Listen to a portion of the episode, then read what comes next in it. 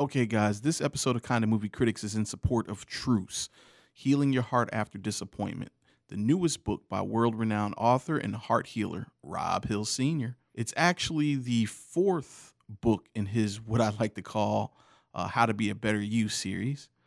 Uh, Truce is actually a look into the process of finding peace within yourself after heartbreak or disappointment. If that romance didn't work out the way it was planned, or if that dream job you're in now feels like a nightmare, Truce can actually be your guide out of that place of doubt and restore your faith in moving forward through trust, resolve, understanding, clarity, and evolution. You can purchase Truce by logging on to robhillsenior.com. That's robhillsr.com. You can also buy Truce or any of the other titles in Rob Hill's catalog by uh, logging on to Amazon. As always, we can't thank you enough for your support of the kind of movie critics and the guests that take their time to, you know, come here and have these conversations with us because it means a lot to us, okay? All right, peace and blessings and enjoy the episode. Please be advised. The Kind of Movie Critics podcast may contain spoilers. This includes most of the movies you're going to want to see. This shit also contains profanity, so there's that. Enjoy. Yo, yo, this is Treasy. Martin the Mailman. And I'm Young Weezy. And we're the kind of movie critics, man. Back, uh, here for a uh, pan and scan episode, man. Uh, she's got to have it, and uh, we've got two of the show friend fan favorites. They're family. Family. KMC family. I'll say Family? family. I'll take that. I don't even know what what is that even a mashup Friends, of. family, Oh, fr- oh, that, there it is. That was good. there, Family. That was good. Family. So the voice, your lovely voice you're hearing is Miss Rashika. hey. And you may remember her from our episodes about Insecure and Girls Trip. And to her right, we have Mr. Rob Hill Sr. Yes, I'm in here. I'm in And here. you may also remember him from our Insecure episode. You know, Rob famous and shit. So you should already know him. yeah, yeah, yeah.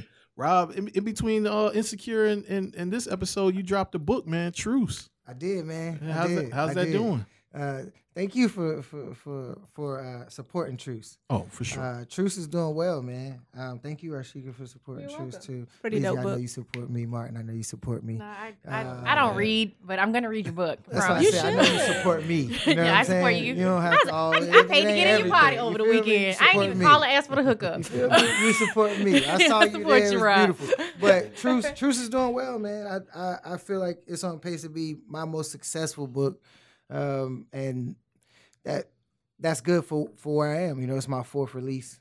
You know, and it, it seems to be connecting. Right. You know, um, I look forward to talking about the book more, Mm. and I haven't been doing that um, purposely, but you know, give some give people time to read it to Right. digest it. But I, I do plan to have more conversation about the topics. Right. Period. So, do you want to give kind of like a, like some quick, uh I guess a synopsis or like a rundown of what Truce is for anybody who's interested? Like, you know, when you flip over the back of the book and you read the back of the book, you want to give us the back of the book real quick? Uh, well, Tr- Tr- Truce is a book about healing after disappointment, and in healing, I, I tried to break it down into five phases or, or five pillars: trust, resolve, understanding, clarity, and evolution. Um, trust being, you know, the decision to trust yourself, um, and also the choice or the willingness to trust someone else. Uh, resolve being the attitude we have once we meet disappointment. Um, the point at which we realize life is a little bit more difficult than we thought. Do we have the resolve to continue towards what we really want most? Um, understanding is, you know, having an understanding of what works for you, your strengths, your weaknesses, what makes you smile, what brings you peace, you know, what calms you, um, and also what angers you. You know, just general understanding of yourself uh, really, really, you know, support strong relationships. Uh, and then beyond that is clarity. And to me, clarity is, uh, you know, the vision you have for your heart. Meaning, uh, these are the type of things and people that are good for me, and these are the type of things and people that distract me or cause me to lose balance. Right? And clarity is, um, if I make this decision, I know the outcome Mm. right? And it's it's just you know being clear about where your choices lead you. You know, because once you understand, you know what's on the board, you just you're responsible for how you choose. Um, and then evolution is the cementing of the process. It's the action step. It is the you know everything's not gonna click into motion. You know, it's the thing that shows you it's gonna be processed day by day. You might see a stop sign before, but every time you see it, it means stop and it's necessary every place that it's necessary you know so this book just has those reminders Nice. Uh, Good. No, I, and you know, I, I knew what the acronym stood for just because you know, Truce has been an acronym that you've been kind of uh ruffling around for a couple of years. Well, Mhm. I wouldn't say a couple of years, but yeah two years oh two yeah, years. yeah, okay, okay. I wasn't my We'll time frame is all messed up. 2016 yeah, Right. So I was familiar with it. Um, but I thought even more so just it was just perfect timing. This particular episode, I thought some of those elements of truce could really be sort of infused into our discussion because it sounds a lot like you know, uh, in a sense, you know, Nola Darling is is when we're talking about she's got to have it goes through some of this, you Right. know, sort of parallel or adjacent Uh-huh. or what, however you want to state it. Um, sounds like she goes through some of these things that you may actually discuss in your book. So, Yeah. you know, I, I thought it was just a good little platform for you know to kind of get a parallel discussion going on here, man. So, let's do it yeah, let's man. do it So we all know what everybody's here for. Uh, the Thanksgiving release of uh, Spike Lee's now. F- well, it's not his first television series, is it, Martin? I think so. Yeah. Right. I mean, tec- Oh, wow. technically, if you like, if you don't count, like, what is it? Um, when the levees broke, which is more like a docu series. I wouldn't call that a TV series. And what's the other one? Like, if God is willing and the creek don't rise. Like, other than that, I don't Yeah. think of any like actual series What, that he's what- done. what was Sucker Free City? Was that a No, TV that was movie? a that was a TV movie. and then he had something called The Brick, right, or something like that. I don't know anything. Okay, don't maybe know. not. So we'll just say it's his first. And if he's wrong, I'm pretty sure Spike will hear it and tell us how he feels about Pretty uh, how we feel about it. Um, but uh, his, you know, Thanksgiving, Netflix release. She's got to have it. Ten episode uh, extension of the 1986. She's got to have it film, which was his first feature film that actually put him in the game. So, uh, yeah, let's get straight into it, man. The synopsis of She's Got to Have It for anybody who hasn't seen it. if you pull up IMDb, it's like the story of a woman and her three lovers. Like that's pretty much it. I was like, okay, I don't have anything cool Mm. to say for real, but uh, That's honestly it. yeah, Yeah. right. It's an, and it's an ad, it says that it's an adaptation of his movie Right. from what, mo- what year was that? 1986. 1986, yep. I was five years old. Jesus. Yeah, I was four, going on five. Oh. No, you don't have to, baby. I I was- was the oldest. Look at your pretty skin. I was the oldest. But um, first of all, let's let's talk about the overall series as compared to the overall movie. Right? Did you like the series as a series? Or did you like this movie as a series? Um, I did. Uh, I I definitely am a fan of the movie. Um, I used to make collages and shit. Like I just was obsessed with Nola Darling as a as a teenager. But um, I definitely am- am a fan of the movie, and I was excited to see what Spike was going to do with that universe. And I definitely wanted to see what happened to these characters after the movie. So, um, if anyone has watched it, then you know that the first episode basically gives you all the exposition from the movie, except for like one scene, which he Mhm. circles back around to at the end. But it it kind of starts you off to establish who these people are a little more fleshed out than the movie in a shorter time span interestingly enough and then i just i really wanted to know more about them and and what their motivations were which he changed some of them but like i enjoyed it Yeah. Yeah, I, I agree. I mean, I really like I like um I did I did like it as a longer piece. You know, it was a lot more character development. It was a lot more time for me. I didn't like really any of the guys except for Mars in the first one. That's mm-hmm. only because Mars was so like relevant to the culture. You know, he's kind of like the birth of the sneakerhead sort of, you know, thing. That's how it felt to me. I didn't really, you know, I he but is like that is the- that like a chicken or egg thing though because you know for those of you who don't know like mars spawned like a whole jordan campaign that character lived on outside of that movie Yeah. as spike lee did you where did you come in contact with mars it's got to be the shoes or did you come in contact with mars um please baby please which one was first I think she's is uh, got to be the shoes. yeah so yeah. so you knew him from sneaker culture and then you learned him from the movie Y- yeah, I yeah yeah. That's how it went for so me. you probably was already liking mars before you watched the movie i would think I, I was familiar with. it. I didn't really have an opinion about it. Okay. You know what I'm saying? I you know it's not you know the commercials ain't long enough to really. I, I really like this fucking guy. You know what I mean? It's just it is. What I mean, it he's is. iconic though. Right, right. He's definitely iconic. That's that's for sure. But the rest of the, the other characters really fell f- kind of flat to me. In you the know? show or the movie? the movie. Movie. We're talking about the movie. Okay, the movie. So I like that the uh, the fact that the show. Well, let me just say, the, the- not that they fell flat. None of those people were tangible to me. I don't know anybody that's like, you know, Jamie Overstreet or Greer Childs in the movie. Mm-hmm.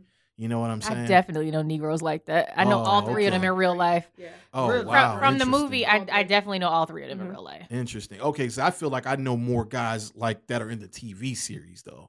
Like the, the renditions of them in the TV TV series, I I feel like I actually know guys like that. But the movie one, I don't know. It was anyway. That's that's my take on it. I just like that the character development was a lot more substantial, obviously, because we have ten hours as opposed to an hour and a half. Right. Spike had a shitload more money, I'm sure.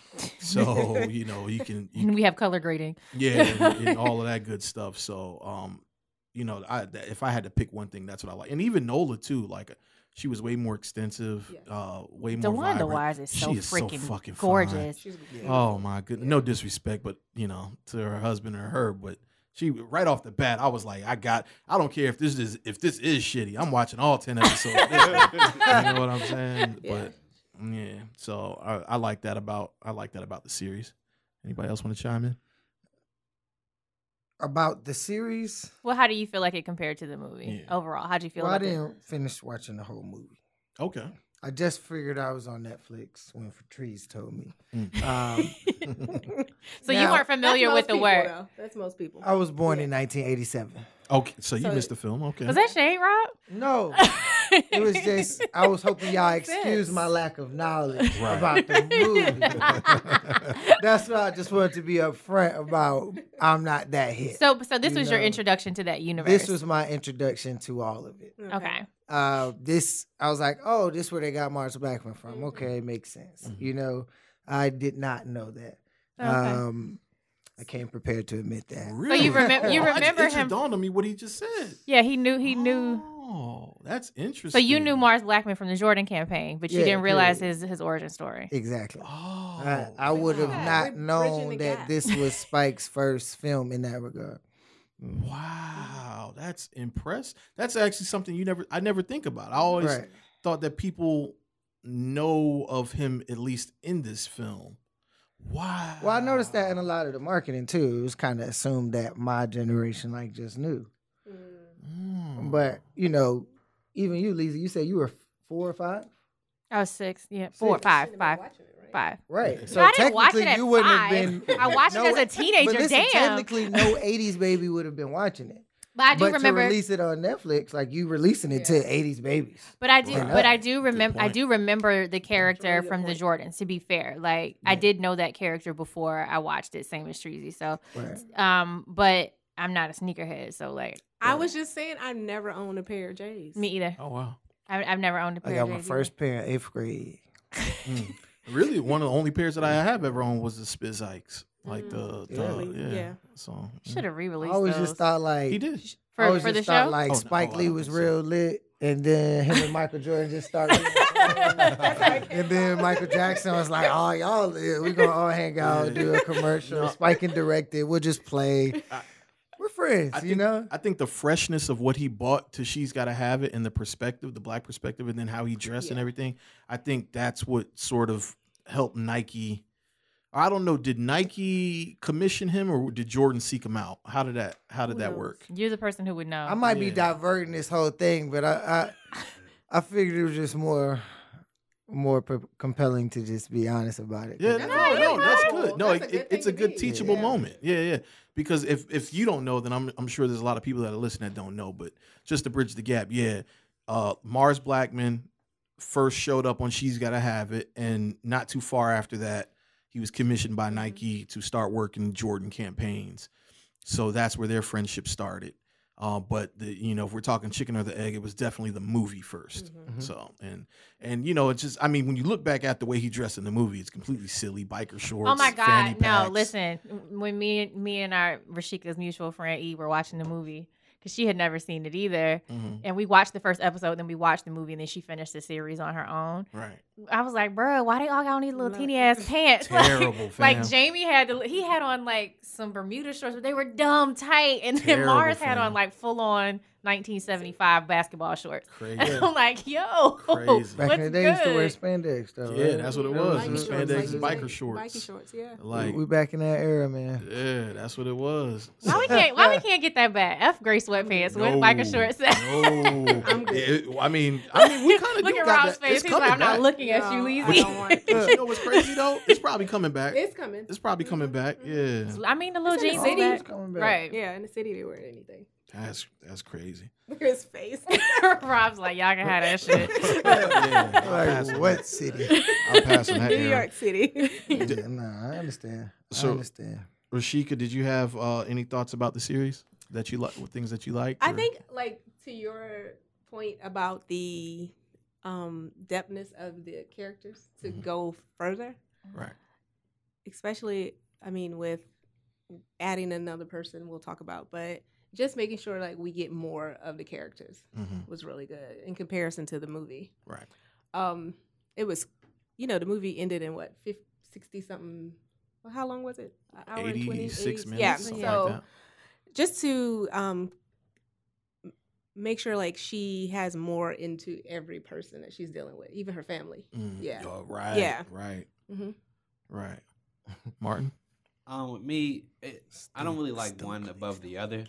Like, I like the series. I know what that means. I like the series because it's more the characters are more fleshed out. You get more time with them. But I also kind of like the movie because I don't feel like the series need to be like ten episodes. I thought it was like four episodes too long, Mm. just in my opinion.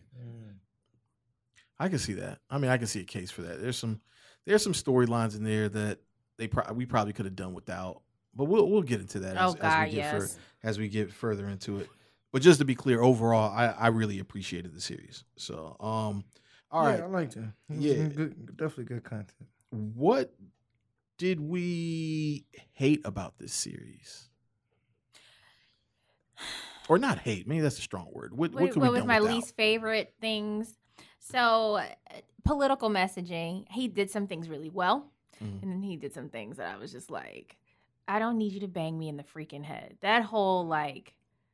10 minute montage about Donald Trump. I was like, yo, like, Oh, He played Clown the whole with the song, nuclear Clown with code. the nuclear code, which is a real song. It's a real song. right, I know, but I just was like, okay, we get it. Fuck Donald Trump. Yeah. It made me sad all over again. Like, yeah. like the day after the election. I Oh. was I- like, yeah. because they brought back stuff, and I was like, oh, we were sitting around looking just like that. hmm That's exactly how I felt. Very Yeah. heavy and like I was like, gloomy. I think that's why he shot it. I did. Yeah. I, I can't say I enjoyed watching it, but I definitely understood its value. Mhm. It was like, feel this again. Right. Yeah. Like, Let's not forget. But it- Mhm. you who would watch this show, Mm-hmm. feel this again. You know what I mean? Right, Just and we're like definitely that. his target audience. And I, you know, I think he's reintroducing these characters at this time Yeah. very specifically to us because we're more open to understanding the characters and their motivation. Right. But I didn't see how it moved the story for it, and like having the having this Mhm. story set against the gentrification of Brooklyn, right? Because you know Mhm. that's that's the world that uh, Nola Darling lives in. I totally that worked Mhm. really well. Gentrified Brooklyn was Gentrify Brooklyn dope being a the, the you know a, a side plot to what's going on worked really well, and I think he did it in a way that was really brilliant and not very heavy handed. Right. And it and it helped to flesh out Nola Darling and help you to know like about her beliefs and what was important to her. Great. I don't the whole Donald Trump thing. It didn't move the story forward. right. It was super heavy handed, and I'm mm. like, you're punching me in the throat. Like I I get it. right. Well, keep, That's let's keep in point. perspective is that Spike hasn't had a project since. yeah. Since Trump this is came in. opportunity to say what he wants to say. So yeah. you know he's he's got to get because you know especially knowing what's coming up. You know, like the mm-hmm. Black Klansman, you can't address it there because that's a period piece, right? Right. So you can't address it there. So this is his modern day canvas to really get as if we didn't know his opinion already. I mean, Right. if you're on social media, you know his opinion, but I I, I would say that that's why it's forgivable for forgivable to me because this is the first you know canvas that he's had the opportunity to express exactly how he felt about Donald Trump. Um, and then also, I, I've just come to understand you have to really uh, look 30 years down the line, 20, 30 years down the line when it comes to him. Um, because a lot of stuff he was able to reprise from the original. She's got to have it like the imagery with the still frames and you Mhm. know Brooklyn, you know, vying for it to be a republic. That's something that's he's he's big about now. You know, the Republic of Brooklyn. That's like part of his vernacular Mhm. all day, every day. So you know, some of these things he it seems like uh he always has his finger on the pulse, and you know he doesn't mind talking about it while it's in the moment and you know, we're probably going to see the effects of it and how detrimental it is to who we are today or who we will be 30 years from now because of what he said today. Yeah, like zoom, zoom, zoom, zoom, zoom. You can zoom out Mhm. And, and have a bigger picture. But right now, because we're in it, it, it just felt heavy handed. Yeah. But I mean, that's just my opinion. It was, and I felt like it went on too long. And I was Well, just like, playing the whole song does does does feel kind of long. Yeah, that he was played the whole song. Yeah. he played, he played the whole song. Right. Like it It's a went in, real it, song. You gotta see Rob faded, it face, though. faded out. Yeah. You got to see Rob face though. He played the whole song. He played the whole song. the whole song. Cause I, you know, like you might occasionally have your phone in your hand, you looking down, like. This This the whole- this the third verse. Like, I thought I, pre- you know, Netflix got the feature. You can skip the intro. I'm like, did they skip the intro song? He's so right. Yo, Oh, speaking of oh, that yeah. shit, that wa- that made me that's an mad, too. amazing feature. But I watched it I'm- every Yes. single time on that show. Well, I I, watched. I hit skip intro and the shit would just skip the little like Prince jump and it would go into the other intro. And I'm like, fuck, I want to skip this too. Uh, he must have been smart. Uh, He- skip yeah, both I- intros, motherfucker. But when that that episode, I was like, "What? Come on, man!" yeah, But I I, I understood it because I watched it more than once. But right. Speaking of the intro, um, things that I did like, I I was very excited to see if he was going to keep any of the original score from his father. And Mm-hmm. when I saw that he did, and he kept the theme music, and then he reinserted like all of the songs from the original score, Mm. I was very excited about Right. that. So to say like I sat and watched the intro every time, that was why because I really like that music. That intro, yeah, that music, yep. and Agreed. also, I, I will say, kind of, I don't want to say hate, but I I mean, I am left with the question like, wh- wh- what is what does Nola really want? Oh, you, you mean uh, okay? All right. So you what- feel like he didn't answer any questions. Well, Like- I feel like she was very adamant about not being controlled, which was great. But in a sense, she kind of had control over those guys and she was aware of it. Mm-hmm. She was calling it, you know, free will, of course. Um, but it it was it was different, you know. Um, so but my thing was just what do you really want out of this? And if it is, you know, to just have this situation, um, I, you know, I think that was honest, but I didn't really get what she wanted at the end. right. So I that's thought it was supposed to be she's choosing herself rather than choosing one of these three, like in the Oh, movie but we knew that by one. having three, right? Yeah. Well, no, we Well, didn't no, because we it ends didn't. differently than the movie. Yeah. You didn't watch the movie. Oh, all the way Movie through. should no. change. I mean, but my thing is like if you got multiple options, then you Choosing yourself. Okay. right. You, you know what I'm saying? Like if you if you go to a You, buffet, you're saying that you're already if you go choosing to a buffet, you want to eat multiple things, Mm. right? just like the logic When you have multiple options, you obviously are choosing yourself. Mm-hmm. You're choosing the things that feel whatever needs Huh. you have. Well, Better come on, well, relationship guru. So well, I mean- well, but but we'll see. But so there was uh so we might as well just jump into it then. Man, there was like when she had the whole big exhibition, right? Mhm. And then she went to her therapy session talking about that. That's where she ca- the, the therapist sort of broke it down. Eh, She was like, you know, you let you spent your time trying to put out these fires, you know, because y- you care about the destruction of the fire. She was like, just let it burn. Yeah. You know what I'm saying? So that so Why do you think she said just let it burn?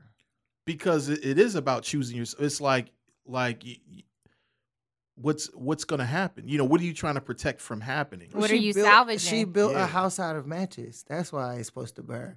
Like Mm. you, she, she, you invite all these people in your world. You bring them into your personal space because you have to control the environment, your loving bed, whatever it is. But you invite them in. And you don't tell them what you want. You just say, "Be here." So if you're not painting them, they don't know what to do. It's like dizzy energy, you know. But they are men, i.e., they want to contribute. They want to be there. They want to. So what she did was she didn't tell them what she wanted. I'm not blaming Nola for anything. I like her as a character. I actually like her more than any of the people she chose. I You like her about in the series more than I like her Yeah, in the movie. but what I'm saying is like when it kind of came to a head at that event, it Mhm. was like these people don't know what to do in your life. Well, you don't know what you're doing in your life. in the People event, can't even pick it up from your art, much less the people trying to love you. see. I thought in the event they weren't invited. They all ended up getting coming there. Well, for Opal was different- invited because Opal had a kid. Right. Okay. They weren't invited. They weren't invited. Yeah. So they just kind of like asserted themselves in there once they sort of found out. well, they out. found about out the- they wanted to show her that they cared. Right. But she it wasn't that type of thing with her. Okay. And it never think. dawned on them that she hadn't invited them, so they didn't need to be there. Right. But they were thinking that if she did invite him, it was kind of like you didn't invite me because somebody else. You invited Another somebody guy, else. Yeah. You know, but her thing was just like I'm and I probably as a creator, you're just thinking about enough stuff. Mm. Let me just see how it goes. I'll tell you about it. It's gonna be pictures and cameras. You know, uh, you've seen me paint. You know, just let me post it in front of people by myself, right? Mm. She could have had that thought. But She may not have wanted to have the criticism in front of them. It Because could I, have I, I could see that being me to say, like, let me figure out how to deal with the fallout from whether or not people actually care about what I'm creating hmm um, by myself and not have to, like, I don't necessarily need you to prop me up during that moment or have to explain how I'm feeling to you. Like, let me just work through it by myself. Well, let, also, let me jump out yeah. here and take this risk. You don't have my to come on opening night or hanging it. It's gonna be here for a little bit. Right. Just let me do this night by myself. And again, Hmm. I thought it was very clear that she was choosing herself because she didn't explain that on the forehead. You know, when you're kind of like trying to create a space for somebody and you're caring about them, you want to tell, like you're trying to think about the feelings they may have, right? Mhm. She wasn't doing I that, got it. you know. Hmm. I think the That's cool, Chambers. I might be trying to make this deep. I'm not. I I think it Yeah. I is think it's relevant. Yeah. Yeah. I think the session went after when she was with her therapist and she said, "Let it burn." It was more so be present in what you work so hard for Yeah, at was the, point. event. Yeah, so opposed to just just let it burn and don't be concerned, but instead you have everybody show up hmm and you can see it on her face. Yeah. You see when she was talking to other people that was interested in her work. So the after the therapy session, I'm just thinking to her like, "Dang, that was her big moment," but she was removed from it. She wasn't even present. Mm. Cause she don't, she's not clear about what she Yeah. want. If she was clear about what she wants, she could be present in the midst of those distractions. Mm. He's right. That's very true. Yep. So it was clear, you know what I mean? She wasn't clear. That's why they. Was, I feel like they were so distracting. It's all distracting, and that's why you got to burn the distraction. Right. you know what I mean? Like Gotta burn it. she was like, "Get that junk out of here." So with her not being clear about what she wants, right? In your opinion, do you feel like that that's a do you could do you assess that as like a flaw in the writing or just like is this kind of like Hmm. is this true to life? Well, no, I think it's great to have a season two. Okay. You know, I I think that it didn't kill the story. We obviously know that she desires something. She may not be clear on it, but we've all been at the beginning of a journey uncertain. Mhm. We just want to get somewhere. Okay. you know and i see that about her and i think that the more successful her art becomes maybe the more balanced the relationship you know she could be one of those people who who just the scale is leaning on one side Right. you know it's clear that her art is the primary focus not the relationships this is all comfort food you Mhm. know um so i think once that is satisfied then we get introduced to a new nola all over again Mm. Okay. Well, I'm here for that, Nola. Oh. As long as For it's real, DeWanda. Wise, you're here for Nola. Listen. I think I think we, we we get a new person. You know, I, I enjoy her exploring the difference between the three guys. You know, Mm. and then also Opal.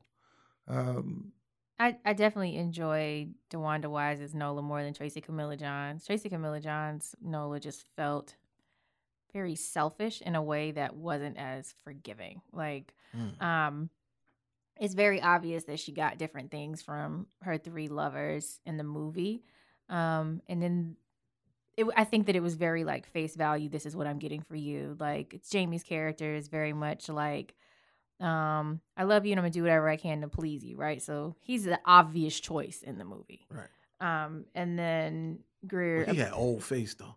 He did. That nigga He's had very- a whole face in the was movie. bad. He had a, he had a It was fu- terrible. what, what did old what did face, Mars say about Jamie? He was like, "Yo, he got like a, a fucking He six piece chicken five- McNugget." Chicken McNugget head. yeah, yeah.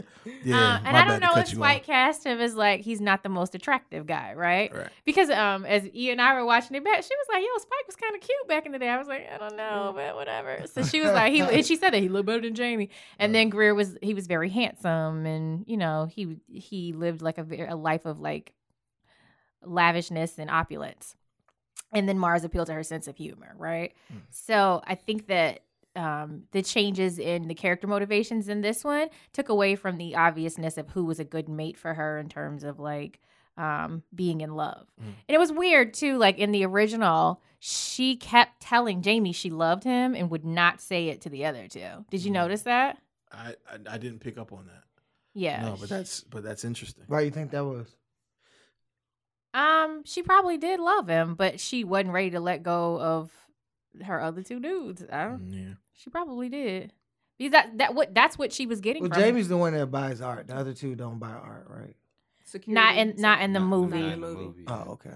Not in the movie. So, um, I guess we can we can move into that. Jamie in the original um was just a Renaissance guy. He just was like he did all the very simple things that women say that they need. Like he took her on picnics and like he approached her the right way. He came at her like a grown ass man. Like and he took care of her when she was sick. And he just he was very into her.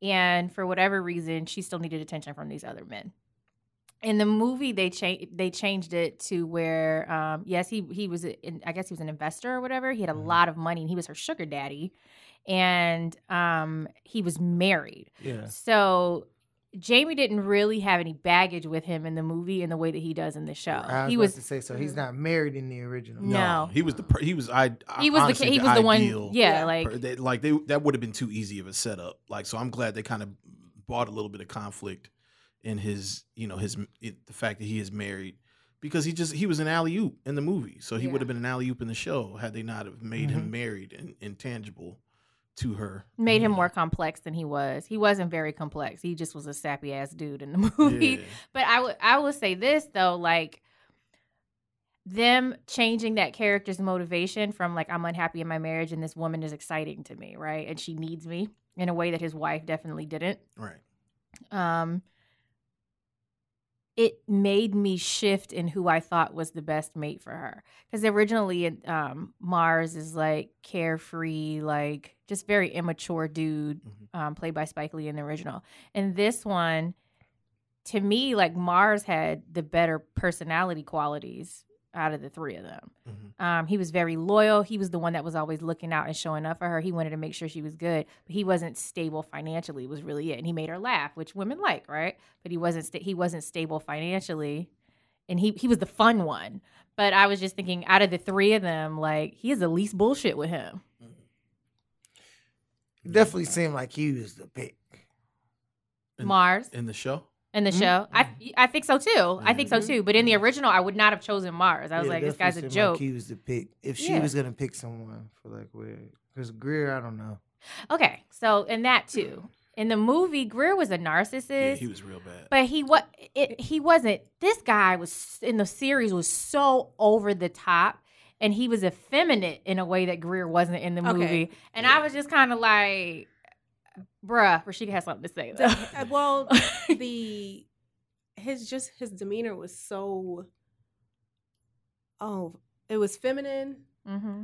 i couldn't take him serious Mm-mm. i don't know if it was because he was speaking french Hmm. but um then he just was just out of this when he showed up with the johnson on the outside of the pants and just Yeah. all Oh, this was wild. weird like humor and i'm just like who is this dude and Yeah. why and like so a lot of the scenes in this in the first episode of this series are like scene for scene like shot for shot remakes of um scenes from the original and one of them is like when they show her and Greer having sex for the first time he like is such a narcissist and so concerned about his appearance that he stops to fold all his clothes before Yeah, they have sex yeah, That was funny. so in the original, he does that. The scene doesn't ne- go on nearly as long.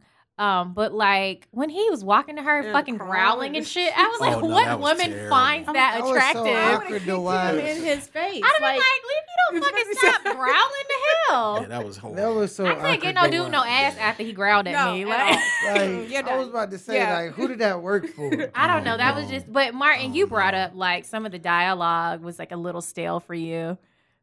Yes. Yeah, it, it to me, like with Spike, one of the things I didn't like about this is I think I, I agree with his purpose. I think in a lot of his movies is to like preserve black culture because Mm. black culture is something and hip hop culture too is something people are always forgetting. Like even with the Post Malone thing, it's like people are always like not remembering black Mm. culture. So with this, of course, episode nine with all the uh all like the black entertainers and I cried at the end of that Oh, montage. I, Yeah. I love that montage. But it's and he's also preserving Fort Greene a lot too. But it, it he's beating me over the head with like a lot of these references, and sometimes they just feel unnecessary. Um, He's Like gonna he teach you can't think something. nothing else Yeah. right there. or You see something? Keenen Ivory he's- Wayans go he's- message. Yeah, he's preaching. He's preaching to the choir though, because I've seen a lot of his movies, so I understand all these references. Oh, Half my okay. family's from Fort Greene, so like when they talk about like the Applebee's in downtown, I know what that is. LIU from uh, Racolette and Moss, I know what that is. Like when I was five, I made like character. yeah, I made like snow angels in that park where they have like the uh, Fort Greene Park in the credits where they show the kids in the snow. Like I did that, so I recognize all this stuff. And they in like the first few episodes, he really beats you over the head with like all these Fort Greene references, Mhm. and I thought it was like too much. But I mean, to somebody who's not who doesn't recognize that, it probably isn't as bad. No, And I think like that's where I'm sitting as a consumer who's not a filmmaker. Yeah. So I know like you as a filmmaker and then someone who's had that experience, you're like, I don't need all of that. But a lot of that was lost on me because I don't ha- I don't have that nostalgia being pulled from me. Right. Yeah. But see, then again, uh, see, uh, again, this is one of those things that 20 years from now, it may, it may make more sense because some of these landmarks. I mean, I, so every time you go to Fort Greene, is something different. Oh, absolutely. A lot less black people. Right. So so 20 years from now, some of these landmarks and some of these Might things be that he references may not be there. So Yeah. all you're gonna have to remember them by is a conversation from "She's Gotta Have It" And a piece of art. But to, to your point, to your point though, talking about looking at it 30 years into the future, he started talking about gentrification back in Do the Right Thing when the white Mhm. guy shows up and he steps on bugging out sneakers. And he's like, I was born in Brooklyn. Like, yeah. So I mean, like he started the conversation there, and then like you know his concerns came to fruition. So like yeah. Yeah. I, I I totally get what you're saying. There's value in that. Yeah, but but I but I I honestly I think it's a rock and a hard place with Spike, and he chooses the art, right? Like Mhm. like he can either be very subtle or he can be very in your face about it, and you know, and then it makes sense to you later on down the line. And I think he just chooses like you know, there's there's nothing subtle about you know black people not being here anymore. There's nothing subtle about this. There you know there's nothing subtle about uh, Donald Trump being in the office. Like, so I'm not going. I can't fight. You know, gratuitousness with subtlety. You know what I'm saying? That's Like, fair. Um, so I so I think I I'm just starting. I'm just really learning that like he chooses the art and he's like a real artist. Where it's like, I but I also respect people that are very subtle too. You know, like filmmakers that don't assume that they have to shove it in your face in order for you to get the point. I do I respect those just as much as I respect that. You know, Right. um, it fits Spike because that's his that's his temperament in, in, Mhm. in, in filmmaking. But but I but I do hear you though, Martin. I'm I'm I'm with you on that, and I think if I had more references to Fort Greene, it'd probably get on my nerves too. Um, But maybe Yeah. maybe Fort Greene is meant to be a character in the series. Mm. I mean, Fort Greene's an interesting place because it's like it's right next to downtown Brooklyn. So a lot of people who like might work in Manhattan that don't want to pay like Manhattan prices, they move to Fort Greene, and that's how it becomes gentrified. That's like the same thing that's happening in Williamsburg too. Mhm. Um, so I I kind of and his office is actually like I don't know what street it is, but it, it's forty acres and a mule is actually in Fort Greene. Mhm. So I get it why he has like a stake in preserving Mm. like Fort Greene culture and stuff. But nobody's doing like tours of Fort Greene. Like that never happens. right. And even even like the gentrification, like the I don't know her name, the white lady who's like mean to uh, the Was it like mayor Brie or something like that? Yeah, it's like white people aren't really like that in Fort Greene. They kind of just mind their own business like every other New Yorker. So uh, I don't know about that. So what he was talking about, um, I used to. we won't talk about who I used to work for, but he came to have, give a chat with one of my former employee employers. Um, he did like a him and Charles Barkley came and sat down, and that was one of the things he talked about in gentrification. He was talking about how people don't respect the culture of the environment that already exists and then they're wanting to change it so much. So there's a character that he introduced um, in the series who doesn't exist in the original universe named Papo, who is like, um, you know, he's a he's a neighborhood fixture. The mayor. The, the mayor, He's yeah. obviously a throwback to To- to Do Davis, Thing, right. Ossie Davis. yeah. So um it, it's kind of like he's he's part of the culture, he's part of the family of the neighborhood, and then this gentrifier moves in and she finds him to be an eyesore. She's not accepting of the culture that's there. And he he's talking about that from that perspective, but he shared a story um when he was on the stage talking about how his father um is a musician. That's what we know about um, Bill Lee, and that you know he he practices music and he's playing his instruments and he's creating all the time. Someone moves into his building and is like calling the police on him all of a sudden because the culture that was always there, they're wanting to force their way in and change it. So I think like that was just a, a, a different representation of the same thing, just using visual art with a homeless man instead of like you know your neighbor being noisy and trying to displace the people that are there to say like i'm here now and you need to to change your world to fit around me which is like the the mind of a colonizer right and that's really Right. what it is like it's colonialism Very, they're very good point. Very good point. Circling back around to Greer Childs though, Cleo Anthony, um, he was extremely metro. like i don't yeah Like, is that would you guys classify him as metro? European. I'm because Just Metro. He he yeah surpassed, surpassed, that completely Surpassed metro. Extremely European. So, so you feel like that's a European thing? Like, yeah, Yeah, I'm i think that say, gender i think that is it? Never mind. our perceptions of gender are and, and you know not to not to get super deep on any social ideas or anything like that but um people thinking that gender is is like you're born that way gender is learned and the ways that we think about masculinity and femininity are different from culture to culture so that's what she's saying in a european setting like maybe he's not perceived to be as feminine because what we think about in terms of masculinity is something completely Yes. different than somebody in france Oh. Yes. Interesting. Mhm. Okay, I didn't look at it like that, but that's that's a very good point.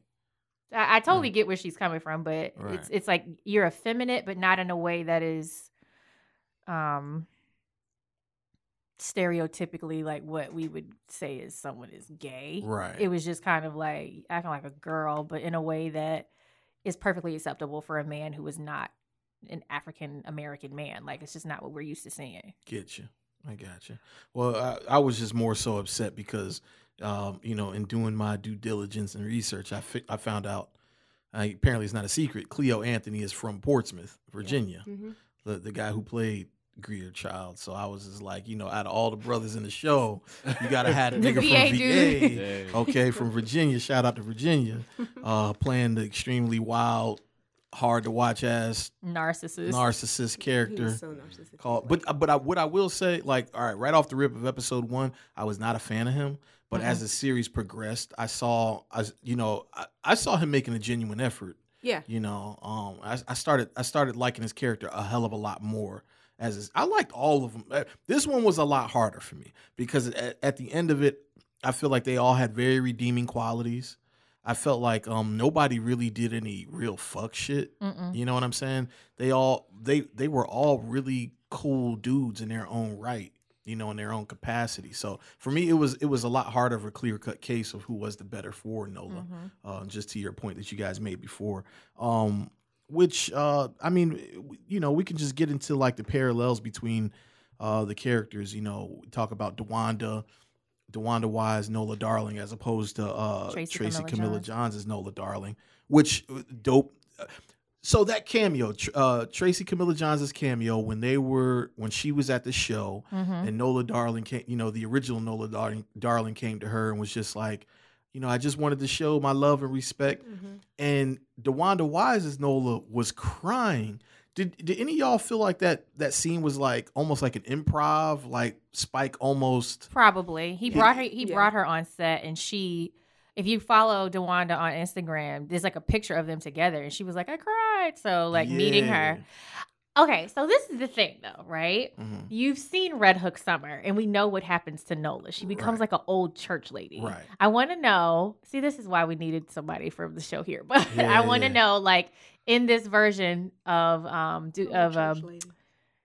she does. Red Hook Summer is horrible. Don't watch it. Um, It- yeah. it is. Sorry, T-Rex. Spike. It's trash. It's horrible. But and like Nola and Mookie showing up is like, why are we looking It's at Nola and crazy. Mookie now? Yeah. But like we know that in that version of um of the story in the Red Hook Summer universe that Nola Darling is an old church lady. I want to know like how she got there, and I'm curious if she continues on that trajectory in the series, or if that's just where he puts her in that world. Yeah, I would imagine that's that that's it. There's no more other reference to her. I mean, because you can't, right? That's not. Does Hmm. DeWanda Wise as Nola Darling like I still end up like an old church lady? I get what you're saying. This is like Back to the Future Part Two. Yeah, type like how shit. does she get there? Yeah, I get you. I get you. I don't know. That's that's too much of a mind fuck for me. I can't really think about that right now. But I get exactly what you're saying. Um, but yeah, I, I just I I genuinely like that moment, even though her temperament and crying and all that didn't really fit to what she was was- doing mhm. in the actual show. But I just felt like that this was a genuine moment in real For her. life. Yeah. Yeah, in real life, and that's what I took it as, and I and it stuck out to me because of that. Because even the dialogue was just real weird. It was, was like, odd. Chopped up. It was yeah, up. I'm just I'm just here to support. Yeah. You know, nothing. You know, it was like that was that was real, and the camera just happened to be rolling, Mhm. sort of thing. Uh, sort of the passing of the torch, I guess. Um, moment. Are you are you guys familiar with what moment at I'm the talking Yes. about at the ga- Mhm. at the event. at the Yeah. event? Okay. She Um, said, "I just wanted to say I'm a big fan." Yeah, I'm a big fan, and Mhm. yeah, that was just a that was just a weird moment. So, um, but it was really dope. So let's talk about it, man. DeWanda Wise, outside of being outside of being a cinephile and knowing who Akira, Akira Kurosawa is, and obviously you know some references to Rashomon that they throw right in your face. Um, Right in your Right in face. your face. Smack you. Yeah. A couple Oh, times. who who like l- let's talk about Nola. Let's talk about her improvements. Let's talk about, you know, everything that we liked about her here.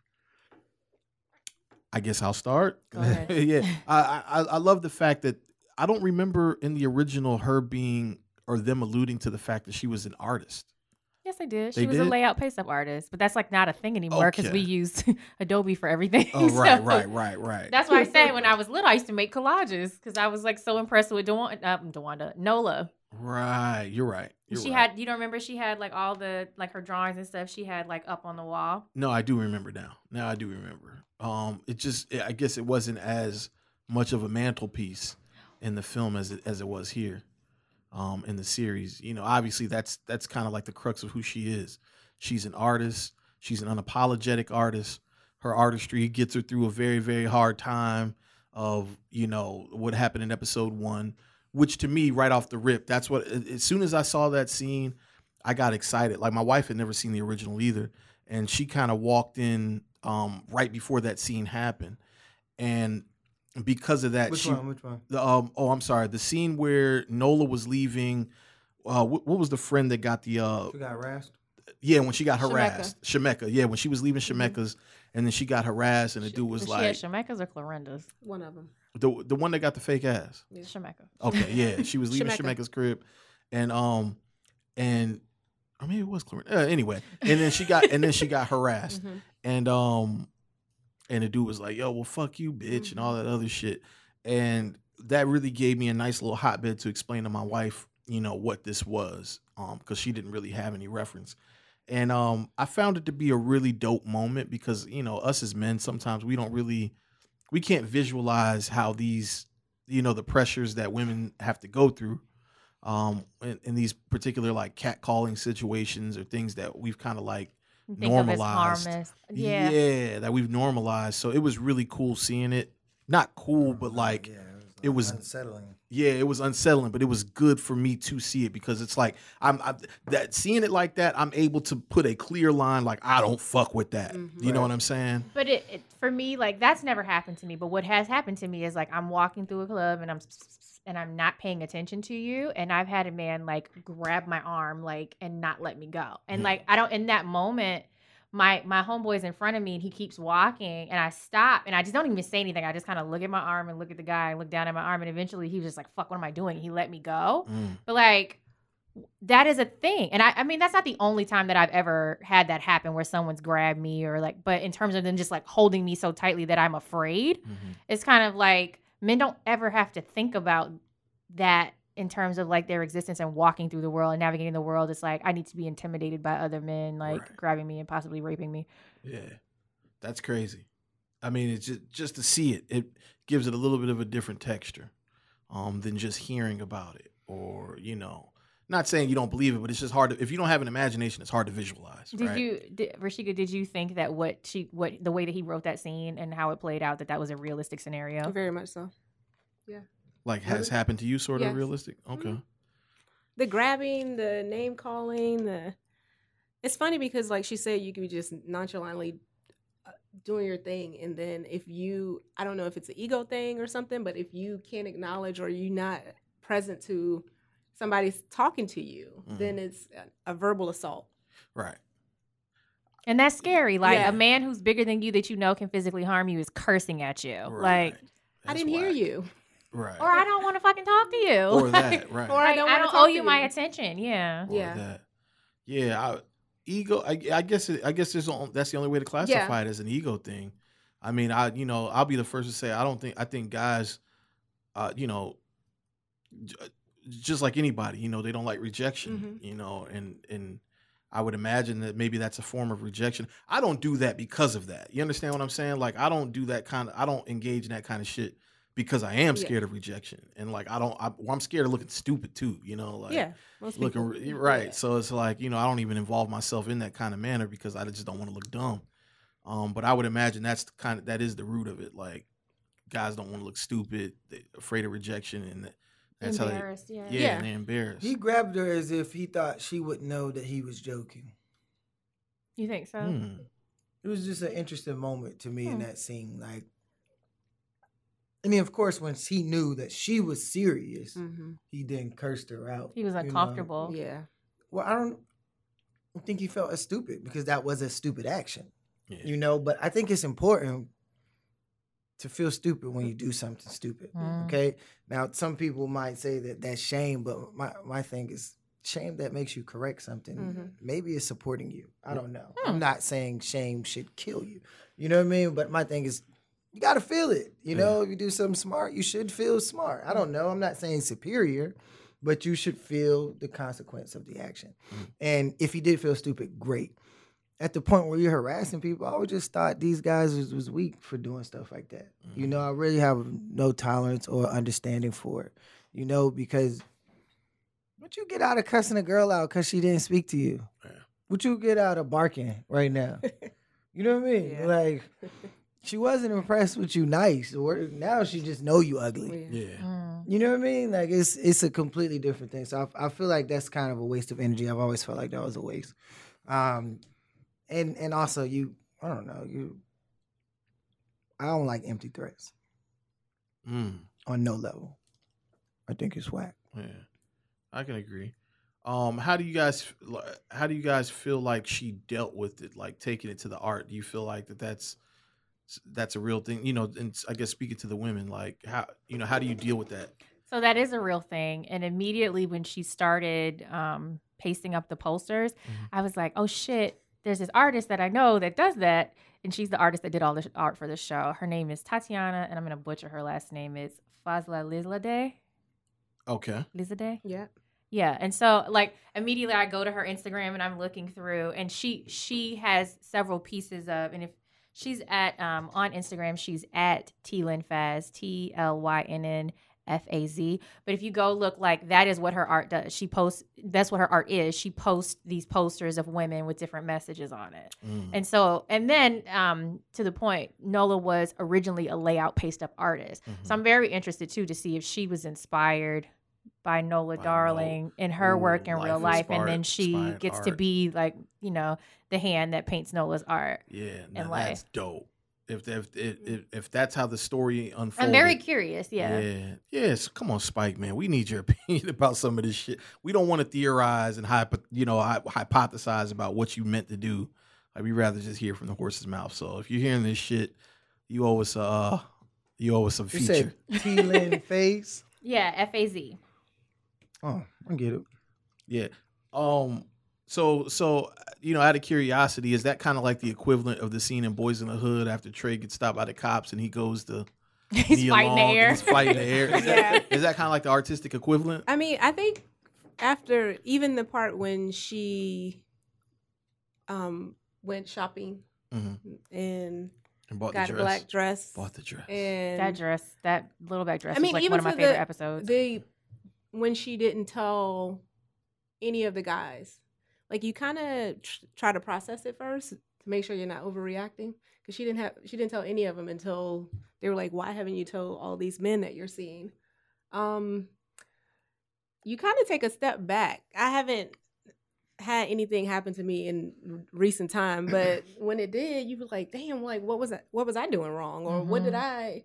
I'm sorry I couldn't hear you or something like that. So you kind of like try to take a step back and also make sure next time you acknowledge or say hi or or do something. Right. And you can see how she reacted when she maced the next guy. You're right. Yeah, yeah, yeah. She so you try to be like, yeah. uh, Yeah. I, I mean, in terms of a realistic reaction, um, me personally, like, I'm just so numb to that. I just expect guys Mhm. to be inappropriate and shitty. Mm. Um, and to circle back around to like real life with all the things Wait, you that gotta going. repeat that. I said, I said, What the hell? Get out your phone, Rob.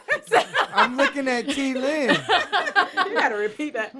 um so i was saying like in real life if a man is and they get too close to me or anything like that like i kind of expect that and i'm on guard for it and i'm numb to it i expect them to be inappropriate and shitty because men are inappropriate and shitty a lot um not all of y'all Mm.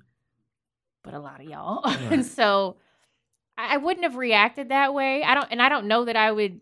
I might, like, if I'm seeing someone at the time, be like, you know, what happened to me today, you know. Mhm. But for it to be as traumatizing to me, I guess because he grabbed her like Yeah. the way that he did Mhm. is probably. I would have cried. I probably would have fought him and then cried. Like, Mhm. Well, I think that that instance was also like another contributing message to her overall thing. Is when she feels not in control, she panics.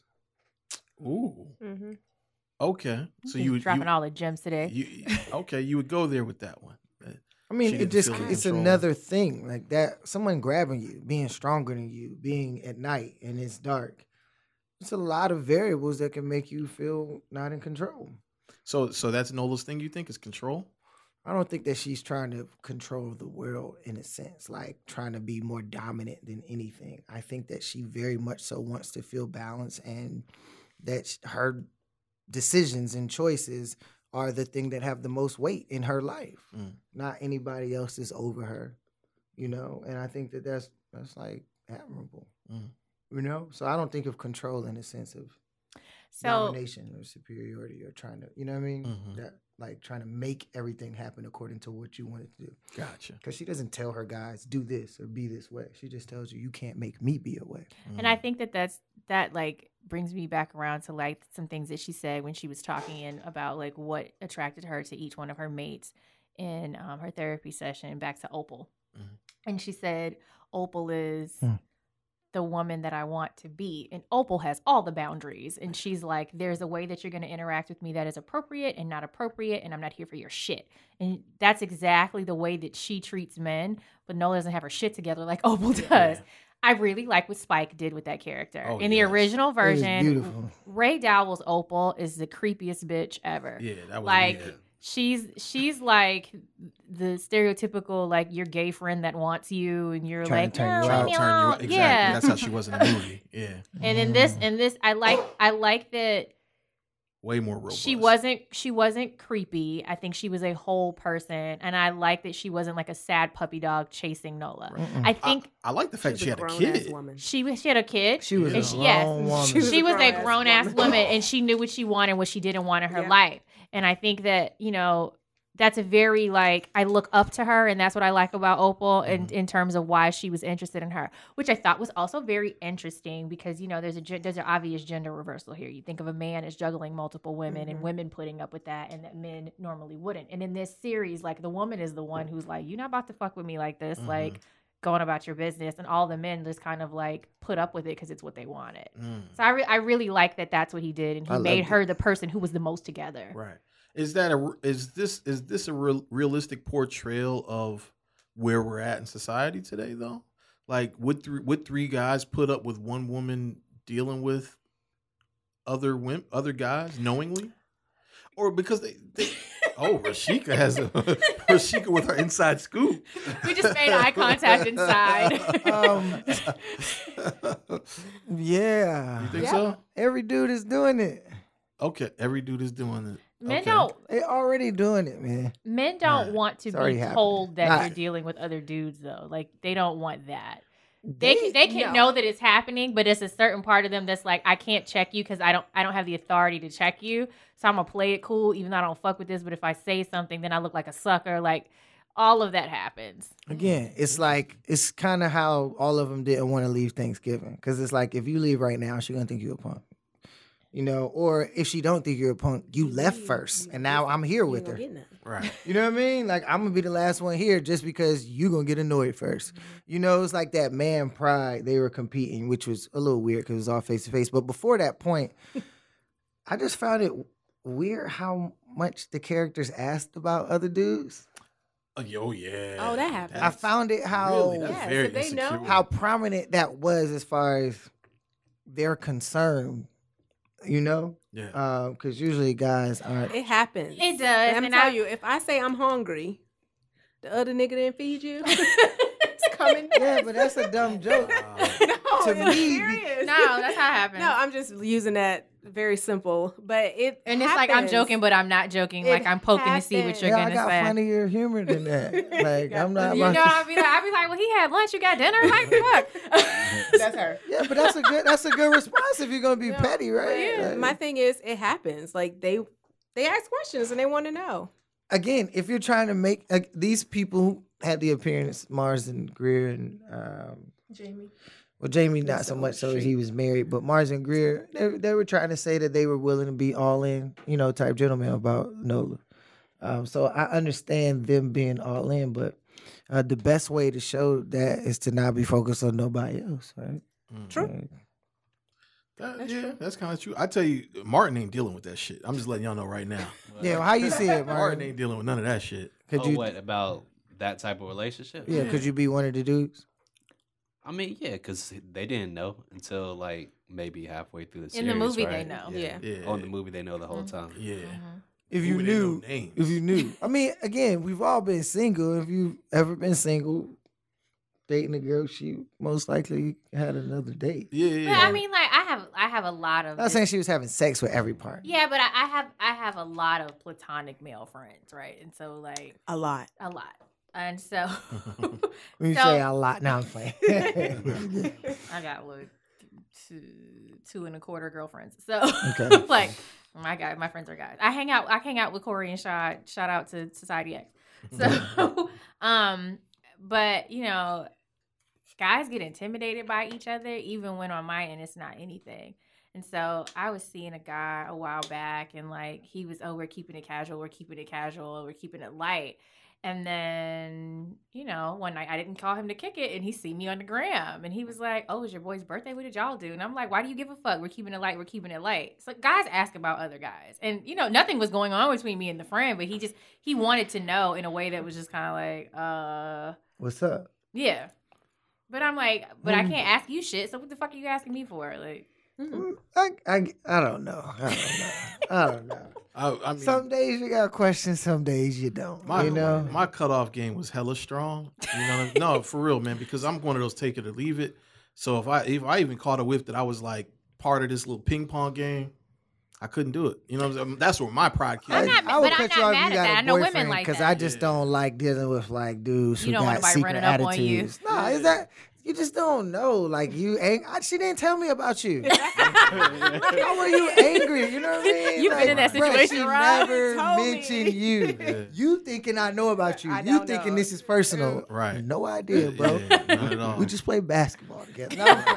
No, but I'm just saying, like, dude, like, if I know you have a boyfriend, I put you on ice, like, because I just don't don't feel like that. dealing with that. right. You know, Um, but then you have girls that just won't tell you they got a boyfriend. That's true too. You know, can I, see that respected. Nola in the sense that she was very upfront about her communication. And if I was to deal with a girl with that, like I'm That's not not you know how what? I fucking work. Like if you ask me something, I tell you. You Not better asking be you ready for what I'm gonna tell you. But you know what though? You know what though? I, I honestly in, in this in this one I I can't. don't want to know. This is probably I find out you gotta go. Real shit.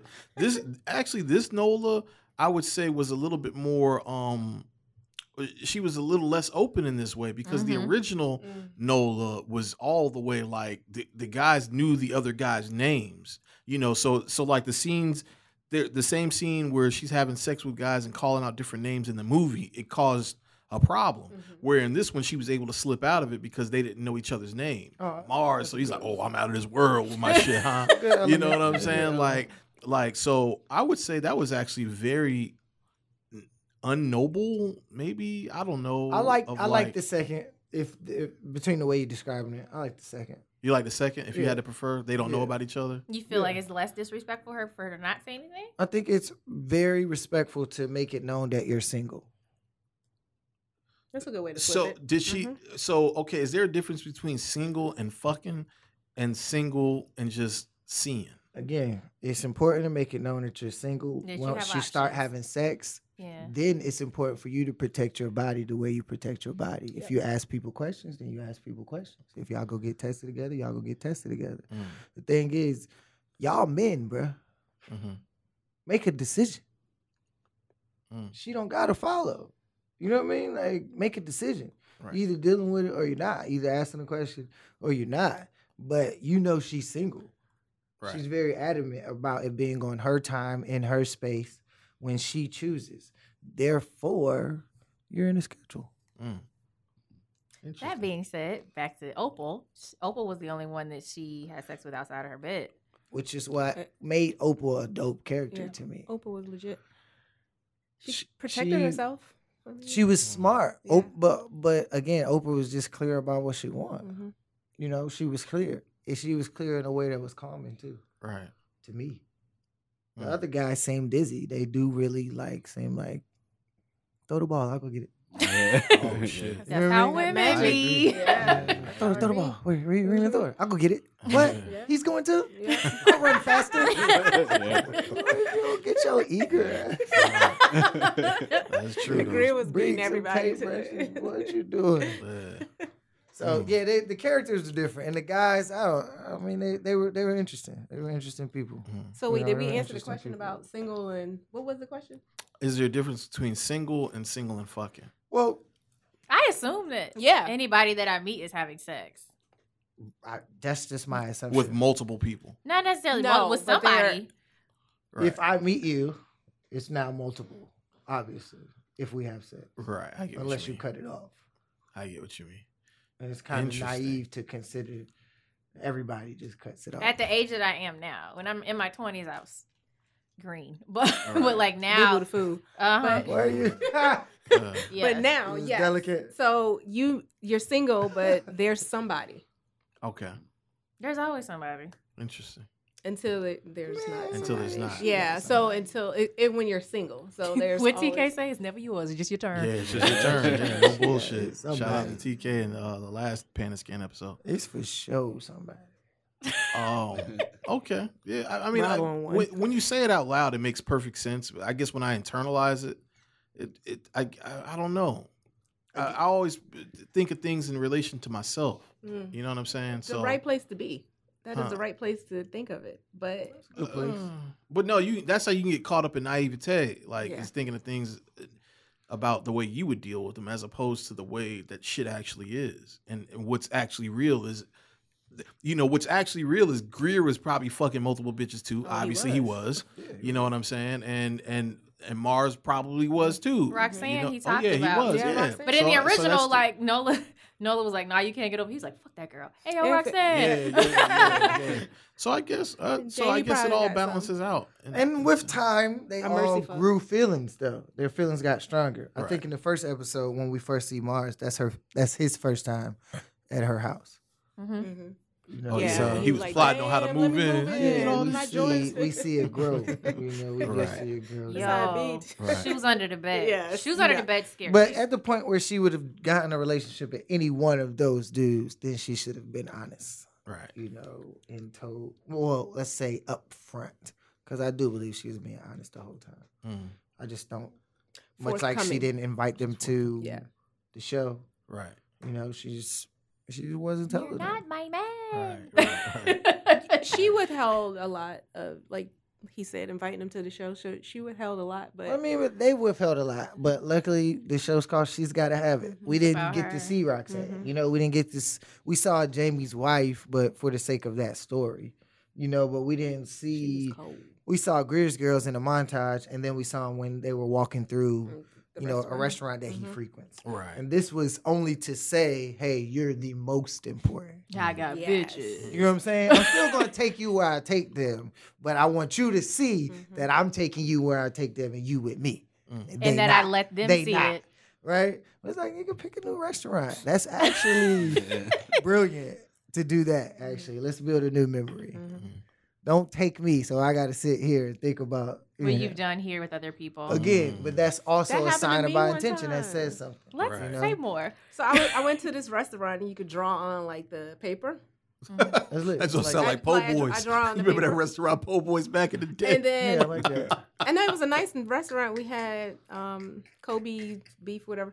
And Yeah, money. the next time, shut the, the next time I went, the waitress was like, "Oh my god, the thing you drew the last time, I saved it. It wasn't the same guy." she Boy. brought it out. Boy. Guiding. I remember I, I did that joke when I was working at the theater. I had a homeboy, shout out to Joe. He gradu- that graduated with us, and he had came one week. Yeah, well, I mean, I'm he's up, either Joe? he's either married to one of them or he ain't fucking either one of them at this point.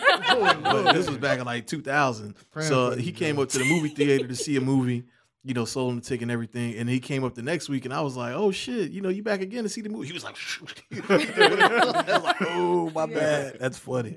I walked up on my, my high school ex. We were on a break, and I walked up, and he was on a date with another girl with my same name. Boy, Same name. Right, my name. You know, my name is not a common Oh, name. yeah. And It then, happens. yeah, like I was like, look, and I was like, Right. I was, I was so right. At least you don't have to worry about saying the wrong name. That's why all of y'all are bay.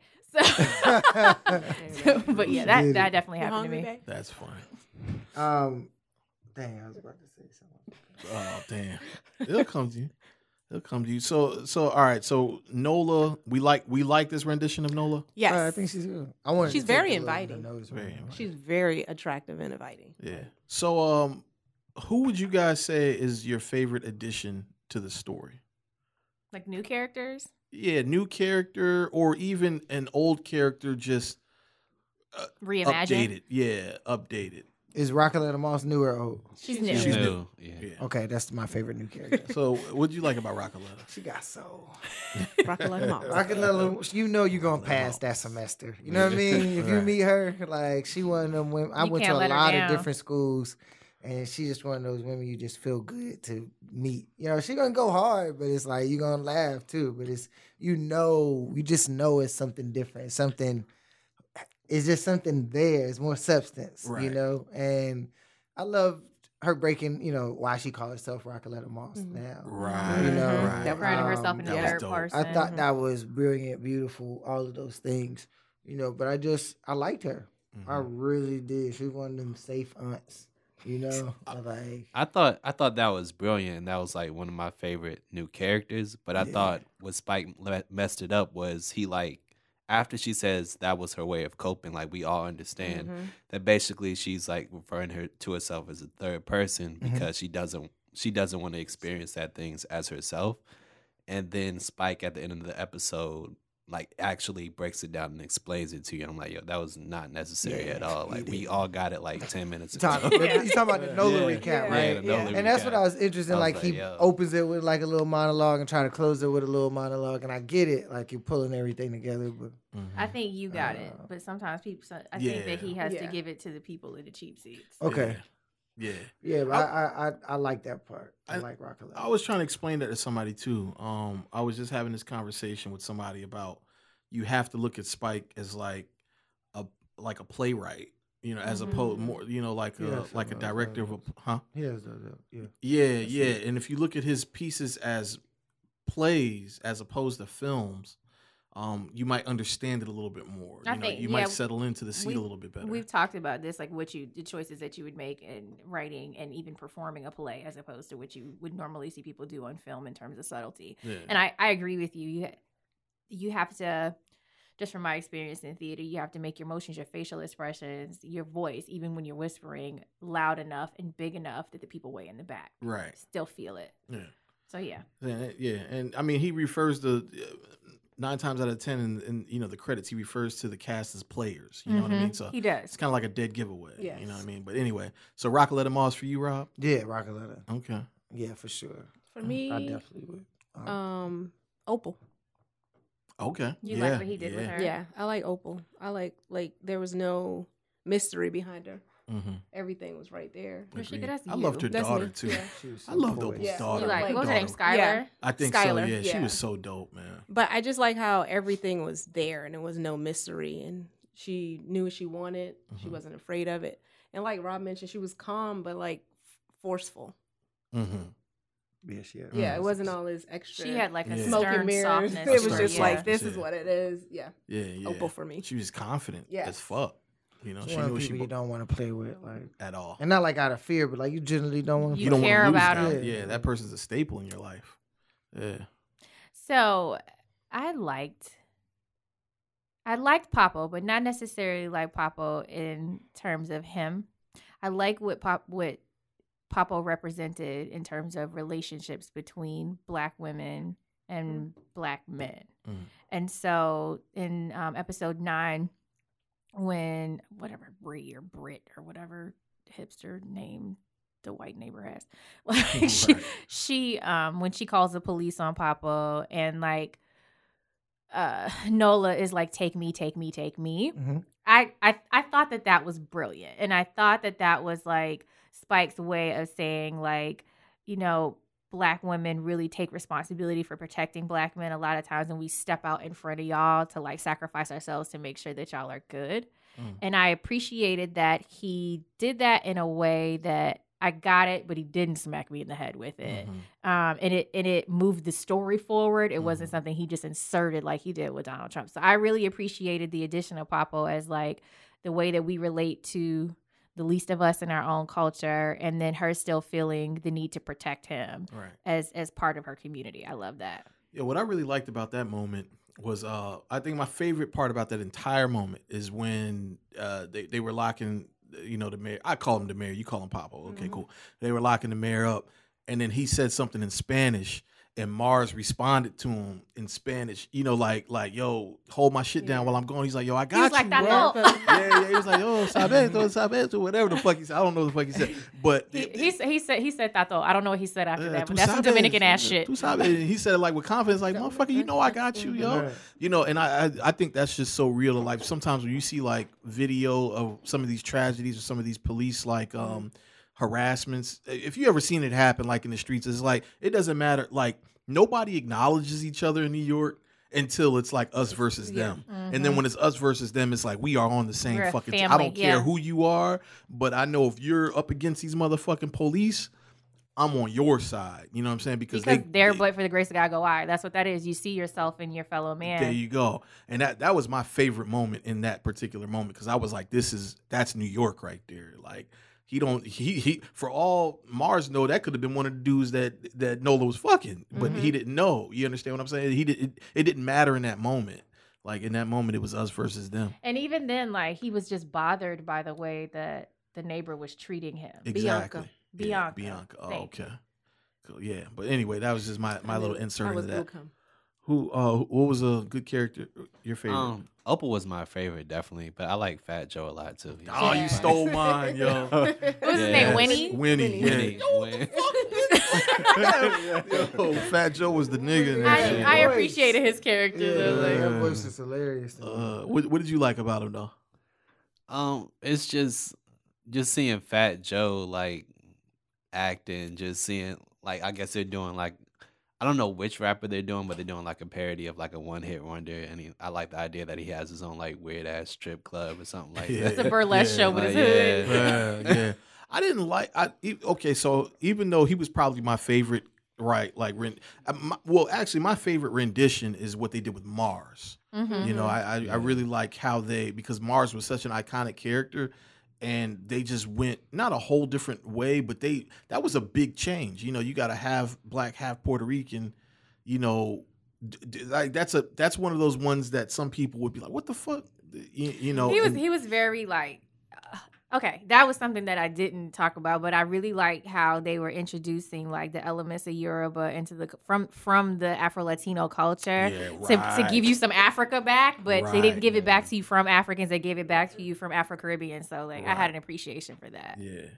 Uh, even but Winnie Winnie was attached to probably my least favorite storyline in in, in Shemekka. Oh, what do you feel like he was trying to say there like i didn't really Stop it. well yeah like, like I mean think th- he's this is the to be ex- outrageous. this Yeah. is the extent that I, I guess what you're trying to say is that this is the extent that some women go to for attention. Mhm. You know, I mean, Yeah. you know, that was the, the- yeah, it was my yes, least favorite but I felt. But I felt like you have to you have to understand the underlying cause of why women feel they need to do those things, and I feel like that was the depth of it wasn't there. well, the depth of it was, Yeah, but that's what that I TV I show was. I didn't really get a lot of depth out of it. That's what that's what that I- TV show was supposed to represent. Yeah. What was that shit called? Ass.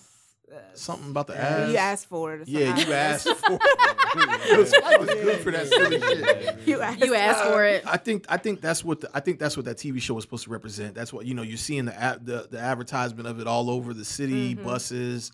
It's a big show. You know, it's it's kind of like you know the love and hip hop. I guess. Is yeah, supposed but to be. I don't I don't know that that yeah I definitely got that, but I don't know that that's necessarily attention so much as that she was insecure because she felt like you know she lost her man to a woman who. Had Had a a, big butt. had a big butt, and Mhm. so she felt like she wasn't good enough because she didn't have a big butt. So I felt like he got to that, but he was shaming her at the same time, which was like weird. Well, That's the part I- that kind of come off. It does come off like he doesn't understand any woman have a legitimate reason to do it. Um. What I mean, I to go kinda- in a hotel. Yeah, to go I mean, that But way, she doesn't- that way is outrageous, mean, but a lot of women wild. don't do it. That's what way. Cardi Yeah. B said she did. Like she was like, I don't know what's in my butt. That's wild. Yeah. fam. But but I I think but- Really? Yes. Look at this. Cardi, that's I, wild. Cardi was like, not I don't know her, what's in my I didn't- I thought this was just outrageous. Like I'm thinking, like, you didn't No, think it it was happens realistic? yeah, that like you really going and this is how it is. Our uncle at Nah, the door. some like- of these jokes you see is like very abnormal. Mhm. You know what I'm saying? Some of because these they just fake have butts. to have it. They feel very, very compelled to alter themselves to make themselves Yeah. desirable. They feel pressured to do that for whatever reason. See, well, and see, I also took well, I took it less about that relationship and more like she wanted to make more, More money, in the club. yeah. That's what I That's thought. what But I she wasn't a You know what I'm saying? dancer. Right. But But that's was why she all like they a- wouldn't make her was- a dancer yeah. because she ain't had a body. When he Yeah. was like, "You don't got no trunk in the trunk," like, yo, That's she what didn't. I She didn't have the body, and then she lost her man to somebody with a bigger butt. So Who she was her man? Man, she didn't talk about They- it. they She didn't talked really- they it glazed over was that. It was like her baby daddy or something. had a girl. Yeah. Oh, I thought she just was trying to make money in the club. I, I took it as the money yeah. thing. so she was like, "Look, this gonna get me on stage," and it did. See, they put a lot of they put a lot of attributes into that one character. Like they put a lot of like potential motives into that one character, and then they all, you know, I didn't literally care about exploded. Shemekka though. right. Like when like when the ass exploded, I was I like, okay, bad. this. I laughed first before I felt bad. Why did the dude have honest. the claw hands though? Like- like Spike's like- a weirdo. That's I didn't understand that, and the I, and it looks. busting the you know it- all in their over the face. Yeah. Like I, I laughed before I felt bad, but I, I did I did I felt bad and uncomfortable for her when she was going into the hotel and they were jamming the syringe the syringe And into she her was cheeks. screaming. Yeah, that's when I really felt bad for her. Um, Yeah, that was a lot. I mean, yeah. I kind of didn't because you saw like the girl, the lady who was like jamming it. Like you saw her ass was like, nah. You As soon as you walked- pulled up, you should have walked out. her- Yeah, but you that that actress yeah. is well, she's I call her an actress. She's yeah. been And she, was in Trim Treme, Treme, yeah. but she's actually a Katrina survivor that he Oh, met while New he was Orleans. making to um jump, uh, yeah. Levees, bro- when the Yeah, Levees Levees broke. broke. Yeah. yeah, Martin put She's me on from New that. Orleans. Yeah. That's dope. Mm-hmm. So um, yeah, that was probably my least favorite story. That that and um the the the you know the whole thing that was happening with Jamie's kid. Um, and the, oh with and the him not minstrel show. understanding his Oh, that was terrible. Yeah. So those are- this is something that I noticed that he did, right? He changed Clorinda too. Clorinda was just kind of like this passerby, and Clorinda was originally played by his sister Joie. Joie in this universe is now Nola's mother. Right. Um, I like what he did with her father too. I love Stokely. Yeah, yeah, I yeah. yeah, the father. Yeah, yeah, yeah, yeah. yeah, he's great. Yeah. So I, I didn't like his acting. I, I I like the dude. I didn't like his act. I like who he was, who he was, but I didn't like T- Thomas Jefferson Byrd. Well, I don't remember his name. I didn't like his acting in this shit. he's the same all the time, and like you just have to appreciate him playing that Yeah. same fucking character all the time. That's true. But uh, Clorinda was very was very like normal and likable. He made her like really bougie and changed like their relationship. They weren't that close Mhm. um in the original. But I noticed this like everybody who was supposed to be stuck up and this was light skin. like every last one of them. And I was like, "Hmm, interesting. interesting." You Clor- did point that out. Yeah, Mhm. Clorinda wasn't originally lighter skinned, but like that whole thing with his son, I felt like it was heavy handed. And I didn't, I don't know. It, it, it moved the story forward, but I don't necessarily think that we needed it. My thing was, why do you need conflict with Jamie's son in Nola's story? Um, I think it's I think it's giving uh giving some uh resistance to whether or not he needs to stay home Mhm. or The be, you know he needs to Oh, his we marriage already or- knew that, bro. what that he needs to stay home. Yeah, because you Well, married. Uh, But no, I, but in it- terms of like his reasons falling why he apart. would, yeah, like need to outside of his happiness, right? Yeah, which is huge. yeah. Let's be. cl- I mean, Yeah. like, like we before you just completely paint Jamie as just. I mean, of course it's adulterous, but it sounds like their marriage is on a downslope. He sleeps in the basement of a like a three story brownstone. You know what I'm saying? So it's Five million clear. dollar house. It's clear that like there is that he's no, avoiding problems. But in their argument, Well- it's like he was Okay, responsible okay, for it, though. Yeah, At he least. cheated Yeah, it's before. clear Clear he's Several avoiding, he pays yeah. for it, and he's Mhm. living in the bottom of it. It's clear he's Yeah. avoiding problems. Yeah.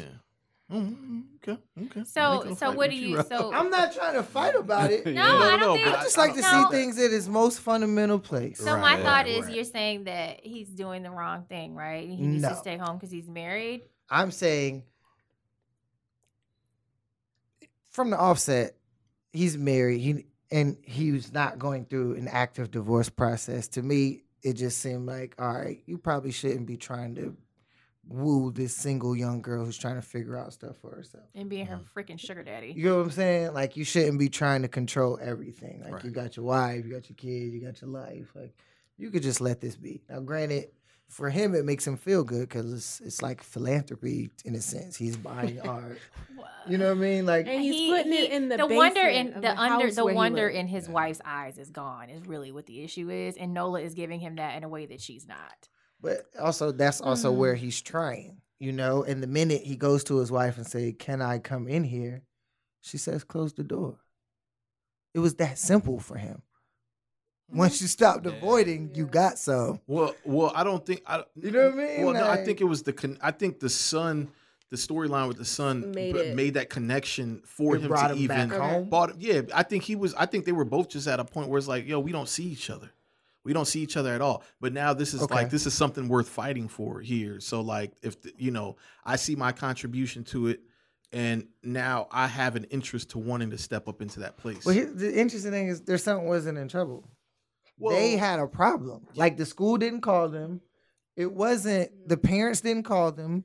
No other parents were complaining. So to me, that conflict wasn't huge enough to say, "Hey, we got to come together." You know what I mean? But that little boy was lost. He was lost. Right. He was clearly lost. Y'all saying because he did the school project? Because he actually seemed pretty brilliant once he explained it. I know some good ideas are executed poorly at a high school level, right? So the video wasn't his idea; it was a school project that he didn't Mm. Uh, handle ex, he, he had he- correctly. He did, he wasn't the leader. He just took. You I know what I don't think- mean? He just shined the most in it. To I me. don't think that Mm. his Well, explanation once- was brilliant. I think that his explanation was the mindset of a lot of kids who like to ignore the context of those experiences. And so I've heard that explanation several times. And it's it's kind of like I don't think it was an original thought on that child's part. I think that he he understood his motives for what he was doing, and that to me is commendable because you know a lot of people are out here just doing stuff just to do it. And so when somebody can stand in the methodology of their actions, Okay, especially Yeah. at his age. Yeah. I'll give you that. But in terms of like that being a brilliant like execution, like I oh, thought it I was understand. bad no. execution. I think that as adults, that was the conflict. Like Mm. you may have thought this was a good idea, but Let me tell you why it's not. we're telling you it's not. You know what I mean? So I thought that was a good situation. Right. So real I'm sorry, just real quick, just for the people that may have forgotten this part, let's explain what we're talking about in reference to Jamie's son. So basically, he did like a video where he was in whiteface. Mhm. He's light skinned. Um, he was in whiteface, and then the other people behind him were in Wearing blackface. the other white what- kids. Yeah, what was it called? Martin was like, "I'm a nigga" or something like that. Some- Just Yeah, nigger. something like that. ER. Um, Yeah, nigga. it. Yeah. It was a clear reference. Well, one, it was a, it was a, I, I, I took it as like a little uh, Easter egg to like bamboozled Yeah. Mhm. in Yeah. a sense. But um, yeah. So, um, Yeah, Little light I- skinned kid. But I get how the issue with their son, you know, not having a clear identity could then uh, be a be something that brings them together. But I just thought their son doesn't have a clear identity because they have two separate ones. Yep. oh, that's Yeah. interesting You know, too. so I wasn't really blaming the school. I wasn't blaming the kid. It was Right. just more so like. It's just he is what y'all raised him to be. Yeah. I don't really, you know. It was just yeah. Good point. Very good point, actually. Very good point. Um, let's get into season highlights. You know, uh, we've got the little black dress, which was obviously a catalyst for an entire episode, which was probably my second favorite episode out of the series. Um, with this black dress, what what was Spike trying to say with this dress? I think that he wanted to um, talk about victim blaming and like I, okay he did he, he wanted to talk about victim blaming with the with the scene with um with Mars right like well this wouldn't have happened if you didn't have that on even though it wasn't like she wasn't being sexually assaulted it was just kind of like you invited this attention and I thought that actually I liked the scene with Jamie in the little black dress best Mm-hmm. because he was attracted to her, but he was like judging her at the same time. And that's something like that I observe men doing. At Like, the River Cafe. yeah, Yes. When he covered her up. yeah. He was Mhm. like he was he was attracted to her, but he was judging her at the same time. Mhm. He definitely was judging. Yeah. Definitely was judging. He- well, you could tell he wasn't comfortable. yeah. He was she was comfortable. He was uncomfortable. Yeah. and I I didn't quite understand the motivation. Did he did he think that people would think poorly of him, poorly of her? Um, but he still was like aroused And he still by got saw by one of he still got noticed by one of his partners. Right. Yeah, I, I don't I don't know. I enjoyed the black dress. I thought it looked nice. Yeah, me too. Um, I thought I like you it know, with Mars. especially if it wasn't cold in the restaurant. mm-hmm. You know, just enjoy it. I Did- did so like you- the different way she styled it. I did thought too. That was cool. Yeah. So did you? So in that moment, like if you were in that situation, would you? You wouldn't have been uncomfortable with how she dressed. Have you ever been with a out with a woman where you thought that she was too provocatively dressed in a certain Uh, setting? See, it's I just never thought that. you only think about things like that if if if a woman has like a, a very like a shape like that. You know what I mean? Like something that stands You out. sexualizing her body. Yeah. Exactly. Uh-huh. Um, uh, that's probably the only time I've been been around somebody and thought about it because like she wore one of those outfits, you know, and I was like leaving a speaking event, and I thought about it, but I didn't ask her. Like I didn't try to give her a jacket or nothing. You know what I mean? It was just You kinda so it sounds like you thought about it. You kept your feelings. You didn't try to like project that onto her. Yeah, because I like how you look. And obviously, I invited you here because I want to hang out with you. Yeah. Let's get to the hanging out. Yeah. You know, And this is this is um, the package that is coming in. So let, I'm, I'm rocking but with I'm it. also not the person who's like overly outfit. You got to look a certain way. Jamie Right. wears suits every day, so he's probably very particular in that sense. Um, and me more so, I want everybody to have what they feel most comfortable in, so I can see who you really are. Right. Well, and, and well, I mean, to me, it's clear that Jamie cares about what other people think. Yeah, for sure. You know what I'm saying? Like, just As- even before that, um, he cares about perception Yeah, uh, a lot. Yeah, I, I, I, I, did like it most with Mars, I guess, if I have to consider Yeah. most, just because I don't really enjoy much with Greer. Um, uh, yeah, you just Funny. you hilarious. that That shout out to Nothing with Greer. Greer. That was that was I didn't that was weird. with Greer. No, I'm it not was trying to- weird. Yeah. You know, man, I'm pretty sure Greer takes great photos. He was just creepy as shit. Yeah. But it was just like You know what got me? That chrome thumb fingernail. Oh, that was disgusting. That is like, oh, yeah, that was crazy. That was a little too much for me. That joint Mhm. was metallic. yeah. Uh, that joint was a little too much. it was a lot. It was a lot. It was a lot with Greer. Like, is he 35 or 25? Do we know? She's Uh, I 27. I don't don't know how old Greer is. I don't But know. Was he older or He's younger? probably I don't uh, know. who We, knows. we we we would imagine that Mars is probably Yeah, her age around her Houston, He age. very androgynous in that way. Huh? What you Yeah, the Allan Houston. Oh yeah, yeah, he definitely did. He definitely did. Had that throwback. Yeah, um, I like that. You know, I like the whole black dress storyline. I liked it. Um, do you have any input on that one, Martin? Um, yeah, I thought I thought it was all right. I actually like that Greer episode where he kind of takes on a date, probably because he took it to uh, Brooklyn Academy of Music. Like I love Yeah. going there. Oh, that's your that's your shit. yeah, That was his best one. You talking about when he she, he was like at the uh the table and he was describing more about how he felt about Nolan. she was like drawing him from yeah. afar. That Well, was yeah, that probably was like that the best episode. Greer moment. Yeah, they almost made me like him, but I was I held off.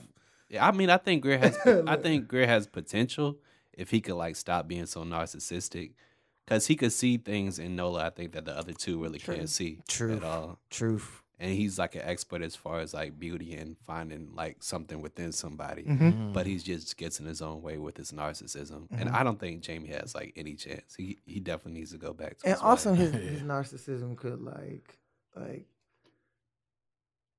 Ah, never mind. I don't What, what, wanna- what? I don't want to make Greer deeper than he is, but like Oh, okay. I feel you. You're like, I'm not even gonna give him that. No, I'm not saying giving up, but it just could be like, like you said, he knows how to find beauty in things, yeah, you know, and he may use narcissism as his only means of like being tough, you know, like keeping a that's his barrier between him and people, you know, Mhm. like you know what I'm saying? I kind of, I think I kind of see what you mean. Like you know how some people may use arrogance Yeah, Well, as their yeah. barrier, Right. You know, like they project their ego and attitude off, and it's because like they're insecure. Right. Yeah, Yeah. because they really don't want you to see that part, so that could be his barrier. right? Like the Yeah. narcissism is hiding. Well, that- that that that- makes sense because I guess he was a kid from France or whatever, and he Mm. came over here and he had, he was from a completely different culture. So instead of just acting tough like American kids, he decided to just love himself All the way to in. an extent that's too much. But Exactly. still, that makes a lot of that, ma- sense. that does. he That's a- did it That's a a, very way good that, point. You know, Yeah. that matches his industry. Right. That was a very good point. Um, how about the the the, the pun intended, the climax of her three lo- lovers, right? The the whole three headed monster painting. What what what was happening there? I mean, that's where I kind of like. I knew Mars was the smallest. you knew Mars was the smallest Mhm. out of, out of Well, the in the original, like I said that she was she was like Interesting. He was the loudest, the smallest. Don't roll your eyes at me. I don't know, I'm not rolling my eyes. I don't think We talking about the painting at the end. The painting Yeah. with Talk- the with the oh, dicks. this for y'all. This for y'all. He's like, I'm not going to talk about no another man meat. Uh, well, if you in the original in the movie, like uh, Greer actually says like that she was getting something different from all three of them, and that she he created this three headed, six armed, six leg, three penis monster, and so like you just you get to see the monster in um in the series as opposed to like him just speaking it as as um a monologue. So um I. I thought it was interesting that we we even are talking about dick size because I never thought even thought about that. right. I obviously Oh, like like she said, of course. like, why wouldn't we talk like about well like in the first one you you have to she doesn't even really like Greer in the first one. She basically finds him annoying when he dicking her down. So like I, I knew that already. Right. You understand what I'm saying? I knew that I knew that he probably was like I thought it was Jamie. really Yeah, that? no because he was always the sweet one. He's That writing is poetry I and just like thought it was Jamie. nah. I, I, I knew that. You Like thought it was Jamie. ooh, That was what? That was the biggest. Yeah, Oh, She- so what are you? Are you saying that? Are you saying No, like I'm saying writing I- poetry I doesn't knew make, Greer can't make you was. the biggest? no, I'm not No, saying No, well, that's that's what, how it just came off. I just wanted to be sure that's what, That's- what you were saying. no, I said that she. What what Corey said, all dick all the time. We just we about to go there again. So, You're right.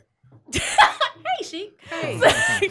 so, at, what I was saying is that you know, if y'all listen to the episode of Society Guys, when the dude got a big dick, you take some shit off of him that you won't take off a dude that got a little dick. Mm. And so, in the original, I don't know what she.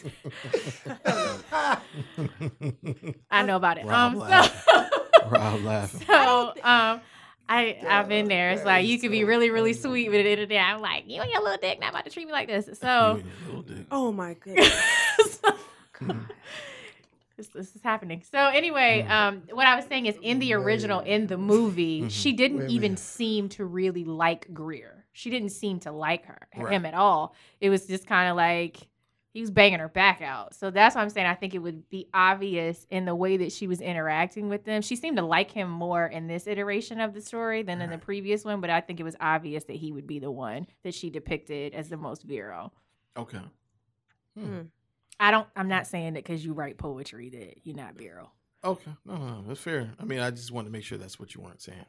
But what, what what's your take on Yeah, because I would have had a response. I would have been like, I mean, I know some poets. I mean, I think it. It's funny because when um, Erica finished watching it, she texted me and she was like, "Bitch, Greer," and I was like, "Oh, I, I haven't gotten to that episode yet." So then sh- I saw it. I was like, "Okay, I can see her point to how she would take Greer as the one that would be the biggest. That's what we're talking about." Being well endowed, But- yeah. That's what y'all Um, talking about. Yeah, we're having a conversation. I mean, it's a three-headed monster. discussing There's, part of our there's episode. all- Literally. there's nothing else to discuss on the on the. Yeah. on the port. The I Well, didn't we can talk about the symbolism of the page. No. we can talk about a lot of things. y'all talking about stuff. Right. We don't even want to make eye contact with either one of us right now. So it was just funny to me that it flipped the script because I just knew it was Jamie. And then I knew Mars was not because he's just too loud. Like usually you you're very you have to compensate overcompensate for something when Mm. you're you're that loud Right, and need that loud. attention. Yeah. Right, So, right. Inter- yes, Interesting. Yes. I'm sure there's some. I'm sure there's some IG is so selfie funny. takers that'll probably. so much We- science. Prove you wrong. No, that's just our theory. That's her. It's- that's it's- her yeah. opinion. Girls She come like up them with loud, so yeah. much. Oh, That's oh. not. That's She- not. I didn't yeah. say that. I just. That's not my It's so, experience. easy like I've heard a lot of stuff. They say I- girls I know- judge you by your feet. I know how you skate. I know a guy How that's a big liar and he's real insecure, but he don't have no problems. And he's real loud. He don't have no problems. So I don't. Who's lying though? No, I'm just See, saying that. be putting no, no, no. That's not what I'm saying. I'm just saying like that they're they're big and loud, and it's like it, I need attention. I don't know. I know a dude like that. and He Oh. don't have no problems. He- he so. good. But I mean, if that's your experience, then you know law of averages. Maybe I just met the one. I don't know. Yeah, so Interesting. All right. Well, So the symbolism, Rob. Um, well, she's got to have it, you know, as a series. um, had a lot of symbolism, that's funny. and nah, nah. nah, That's nah, funny. nah. I actually got him.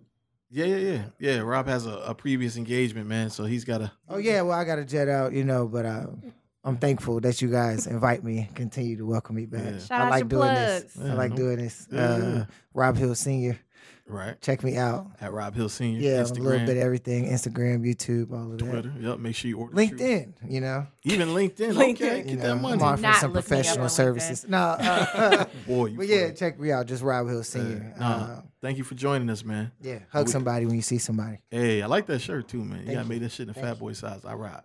I'm with it. Yeah, I'm with it.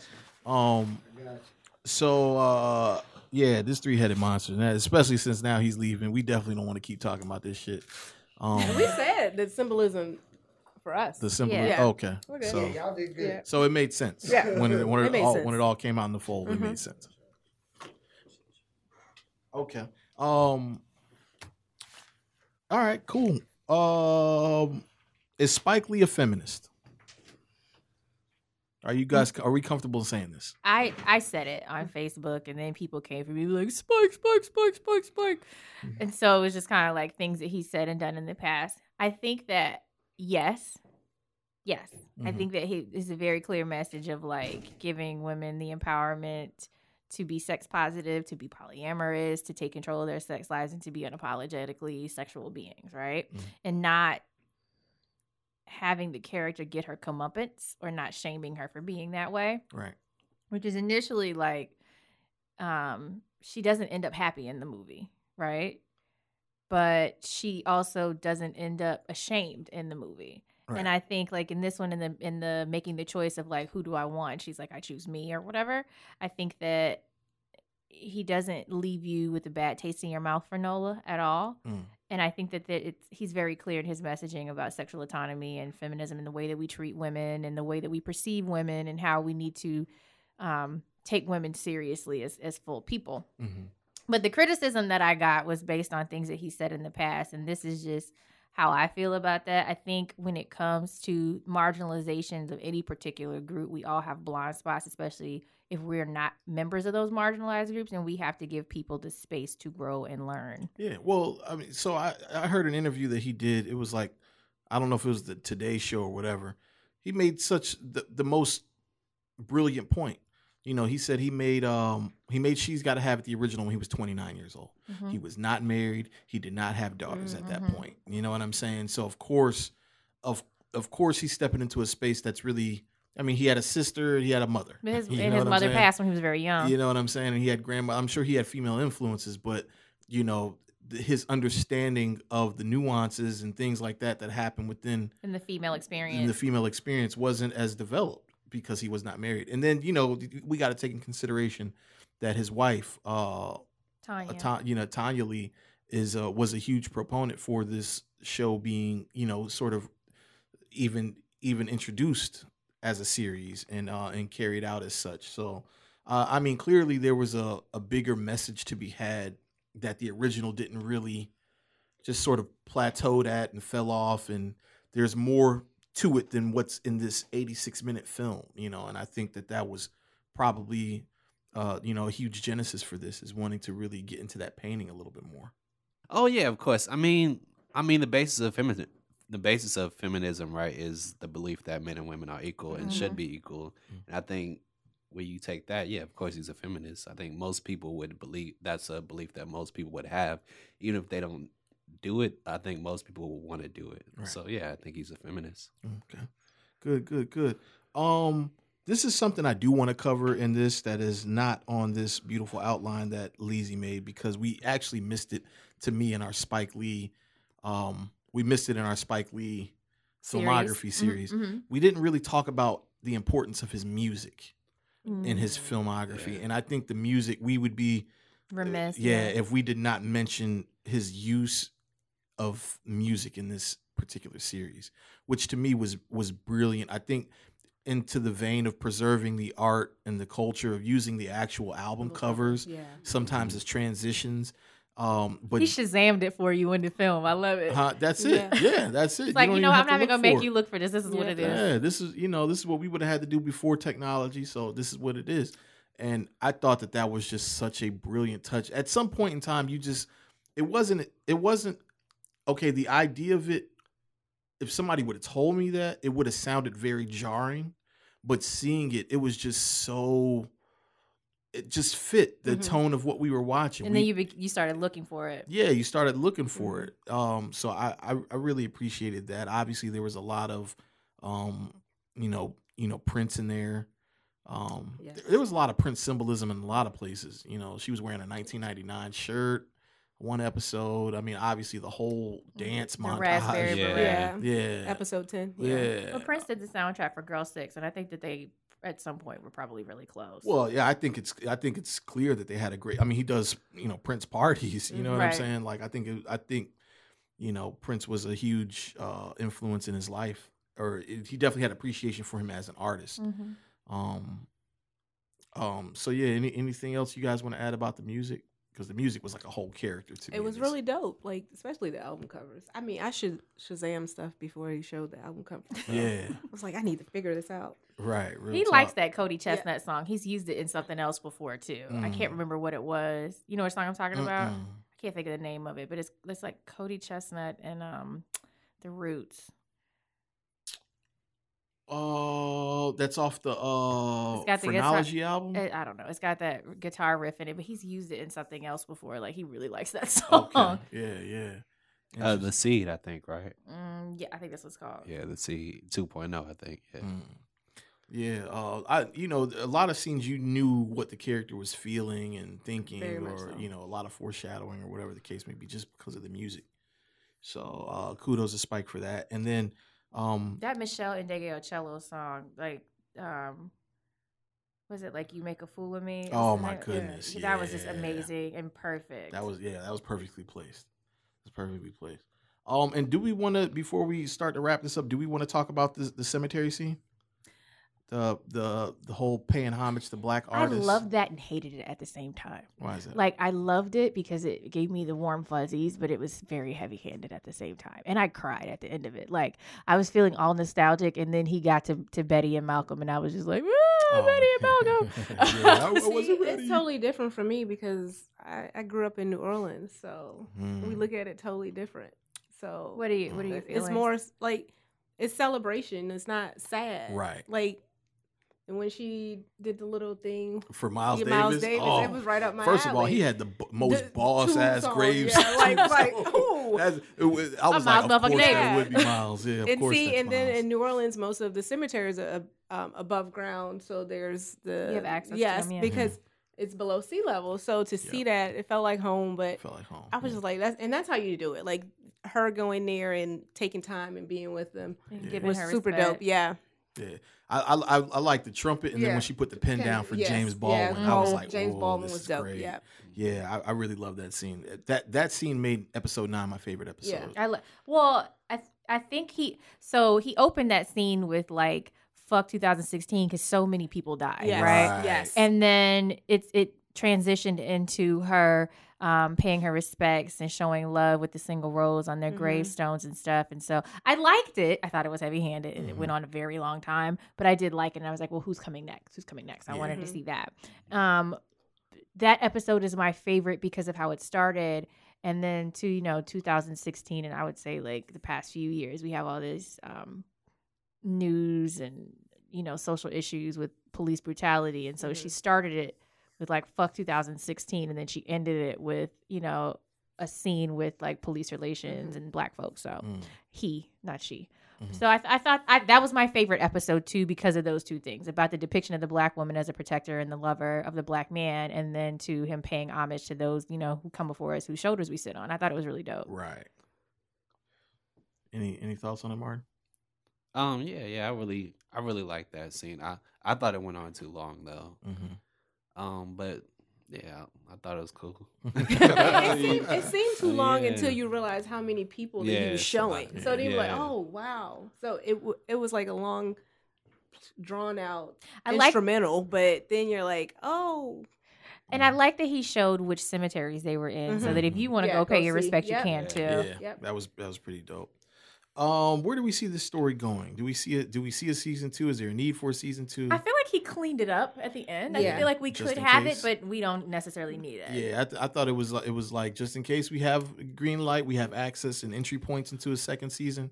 Uh, but just in case this is it, we're done. You know, Yeah, I, it- I, I we- felt like that after I watched it. And it. I appreciate that though, because so many series like leave you with a cliffhanger to try to force your hand to, to continue the story, and when you don't get that, like it makes you feel all fucked up. Yeah, So I agree. I think it. I think it'd be dope if he kind of like took season. If if there was an opportunity for season two, if he kind of took it and infused more of Girl Six into it, like Mm. like we go into a gir- Girl Six's Girl Six esque storyline somehow.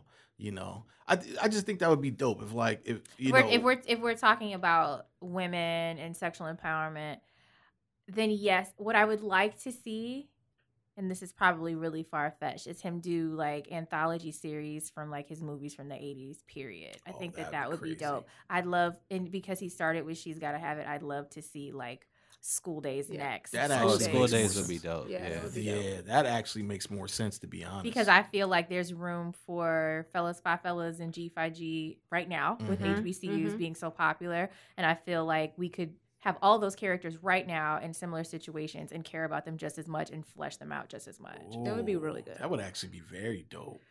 I think it would be Look, dope. look, look. We, Yeah. look, let's put it in the call, like the pitch it. Be like, Spike, my ideal. He'd be like, I'm already on it. We already shot it. He's, he's like, right. He's like, whatever. I got it.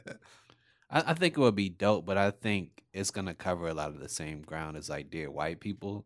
No, because dear white people said it at I know Ivy it- I League. know it said it at Yeah. Ivy, but it's still about like black students in uh, the college or whatever. Like I think it's still gonna deal with like a lot of the same. I get what you mean. Yeah, but you I know get how you I mean. was saying on the Bernie Sanders episode, like my earliest recollection of like HBCUs in film is School Daze. School Daze. And my earliest recollection of like um BGLOs is School Daze. So I think like yes and no. Like I think that you're right, like in terms of like the black experience in college, but I think like the black experience at an Ivy PWI is completely different than it is at HBCU. And I think Mhm. that if if he approached it in the same way that he approached School Daze and just like we said, fleshed it out, it would it wouldn't be the same as the quad and it would be, you know, it'd give you that still same college feel as Dear White People, but it's the characters are different characters and they're a different experience. But I see what you're saying, like a movie that we fleshed out and made the characters live on. I think he would have to get like a lot of young writers because I think with this series, I don't think there's many writers like under 30 years old. Like, you I think, the dialogue suffered? Yeah, the you dialogue. that, yeah. Yeah, For sure. definitely. for sure, for sure. Uh, but uh, you know, I think that's almost to be expected. But it's see, almost I, to be expected. With I think Spike. that I think he could do the he could do the anthology, and I think like just sitting here, you know, rolling it around in my brain, I think that there's significance for him to be able to do School Daze, and I think that there's significance for him to be able to to to flesh out the characters also and to do the right thing. Mhm. I think all of that is super relevant still. Mm, mm. I think it's just good for the culture. Bring it back. Right, bring Yeah. it back, yeah, for the culture. And like with Rob earlier, just seeing how he didn't know certain things. Right, we're teaching a whole new generation about the history of it. Oh, right. Yes. Agreed. Yes. And- Agreed. And to your point, though, the history of it and that kids have this idea that things were so long ago, Mhm. and that our experiences that they see us like talking about in in in retrospect were so long ago. Yeah. It's like something even like the MOVE tragedy in Philly like happened. The, Mhm. Probably the same year that I think 1986, 87, the same time as Yeah, She's Gotta She's Have It came out. And we don't think about like the police bombing a, a, a house in Philly as something In that the happened in our Yeah. lifetime. Yeah. And like, I think that that puts it into perspective for us that like things that happen, like you know, um, the the bus boycotts and all that stuff, like happening when our when our parents were children, Mhm. and it's it's not that we're not so far We're removed far from it, and I think that kids feel like that's so far in the past. Yeah. So I think that sometimes like kids are probably experiencing things from our childhood the same way. Right.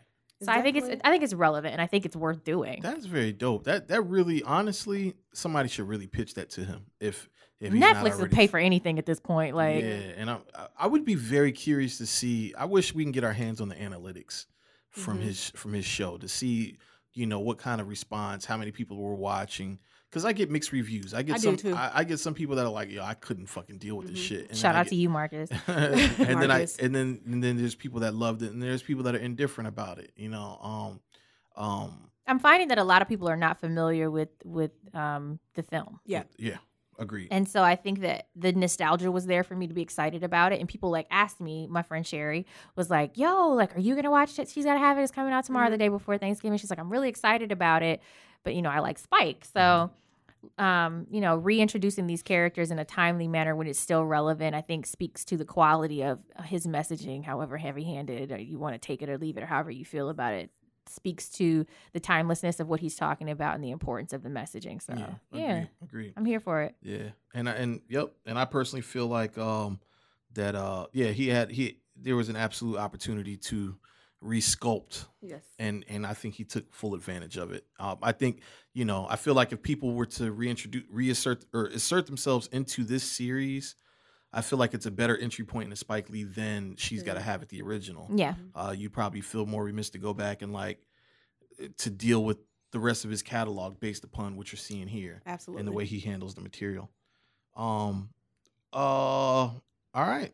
I I think that just about concludes it. I mean, I we missed a shitload, but uh, I mean, we're we're we're hitting on two hours, man. So Yeah. we don't want to bore you guys to death. We know that we missed a lot.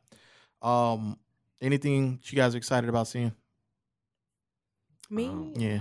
Star Wars, my dude. Black Panther. Of course, Yeah. Black Panther, Star Yeah. Wars. Okay, the regular, the usual suspects. Mhm. All right. Well, cool. Um, good talk. That was quick. good talk.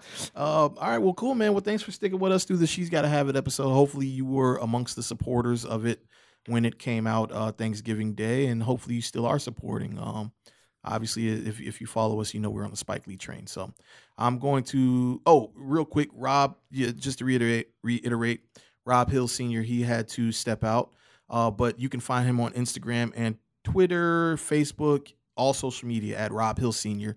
Uh, he just dropped a book maybe about a month ago called Truce. Um, I don't want to get into the subtitle of Truce because I don't know it right off the top. but uh, healing Truce. after something. yeah, healing after heartbreak, I think. Yeah. um, or disappointment, healing after disappointment, I think.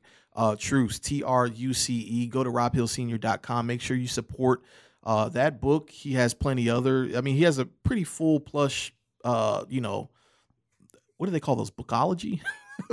a book series, a book library. Leezy, help me I out would here. have I'm known. drowning. I would have known the, the name until you started Catalog, saying I where don't th- know. that's the word I would use. Catalog. catalog. There you go. There he you has go. he has a pretty We nifty catalog there, man. Um, It's a pretty so- good book too. I read it twice. okay, see, I haven't jumped into it. I have to finish. Uh, I had asked to borrow it from you, but I feel like I need to pay for it. So you I'm need to pay for it. it. Yeah, pay I'm not gonna let you borrow it. It's on my Amazon. copy. Yeah, I'm not gonna order it. I got you, Rob. Yeah, yeah. That's also a book by Rob Hill Sr. I, yeah, I got you. Yeah, I got that one too. Yeah, that's pretty dope. Yeah. Um. Uh. so Yeah. So just make sure you go and support him. And and again, that was Rob Hill Senior. So and Mike is now over to Rasheka. Um, Rasheka on Instagram, R A S H E K A B. Also, my business page, Stiletto Sews on Instagram. Nice. All right, and as always, I'm Young Leezy, Y U N G L E E Z Y on Instagram. Um, you can check me out at Twitter. I'm rarely there, but sometimes I have fun shit to say at Same O C S A M E O L E C E E, and you know I'm on I'm on all the things. Nice. Uh, follow kind of movie critics at Instagram. I don't even know why I Facebook, passed it Twitter. you. He Oh. up too. He's ready to tell you like not giving you my Martin. plugs though. I'll re I'll redo the kind of movie critics, but you can follow me at filmmaking treezy on uh Instagram. That's treezy T R E E Z Y and filmmaking trees on Twitter. Uh, but then also find, follow the kind of movie critics on Twitter and Facebook, or excuse me, Instagram, Facebook at kind of movie critics, uh, K I N D A movie critics, and um on Twitter at kind of movie crits. Uh, yeah, man. Or, or you find us on any hashtag involving the letters KMC, KMC podcast, well, KMC watch list. Like we're, you know, we got a bunch. Of, we're we're popping out here in the streets, man. So, uh, and then also make sure you subscribe to us on SoundCloud, iTunes, Google Play, uh, our YouTube channel, whatever you know, whatever you you deem necessary, whatever your uh, choice of receiving. Uh, what are these things called? Podcasts. Yeah. Anyway, so I'm out. Uh, remember, we call ourselves kind of movie critics because we kind of are, and we're kind of not. We're just a bunch of people that like to watch movies and television shows. This has been an on air network production.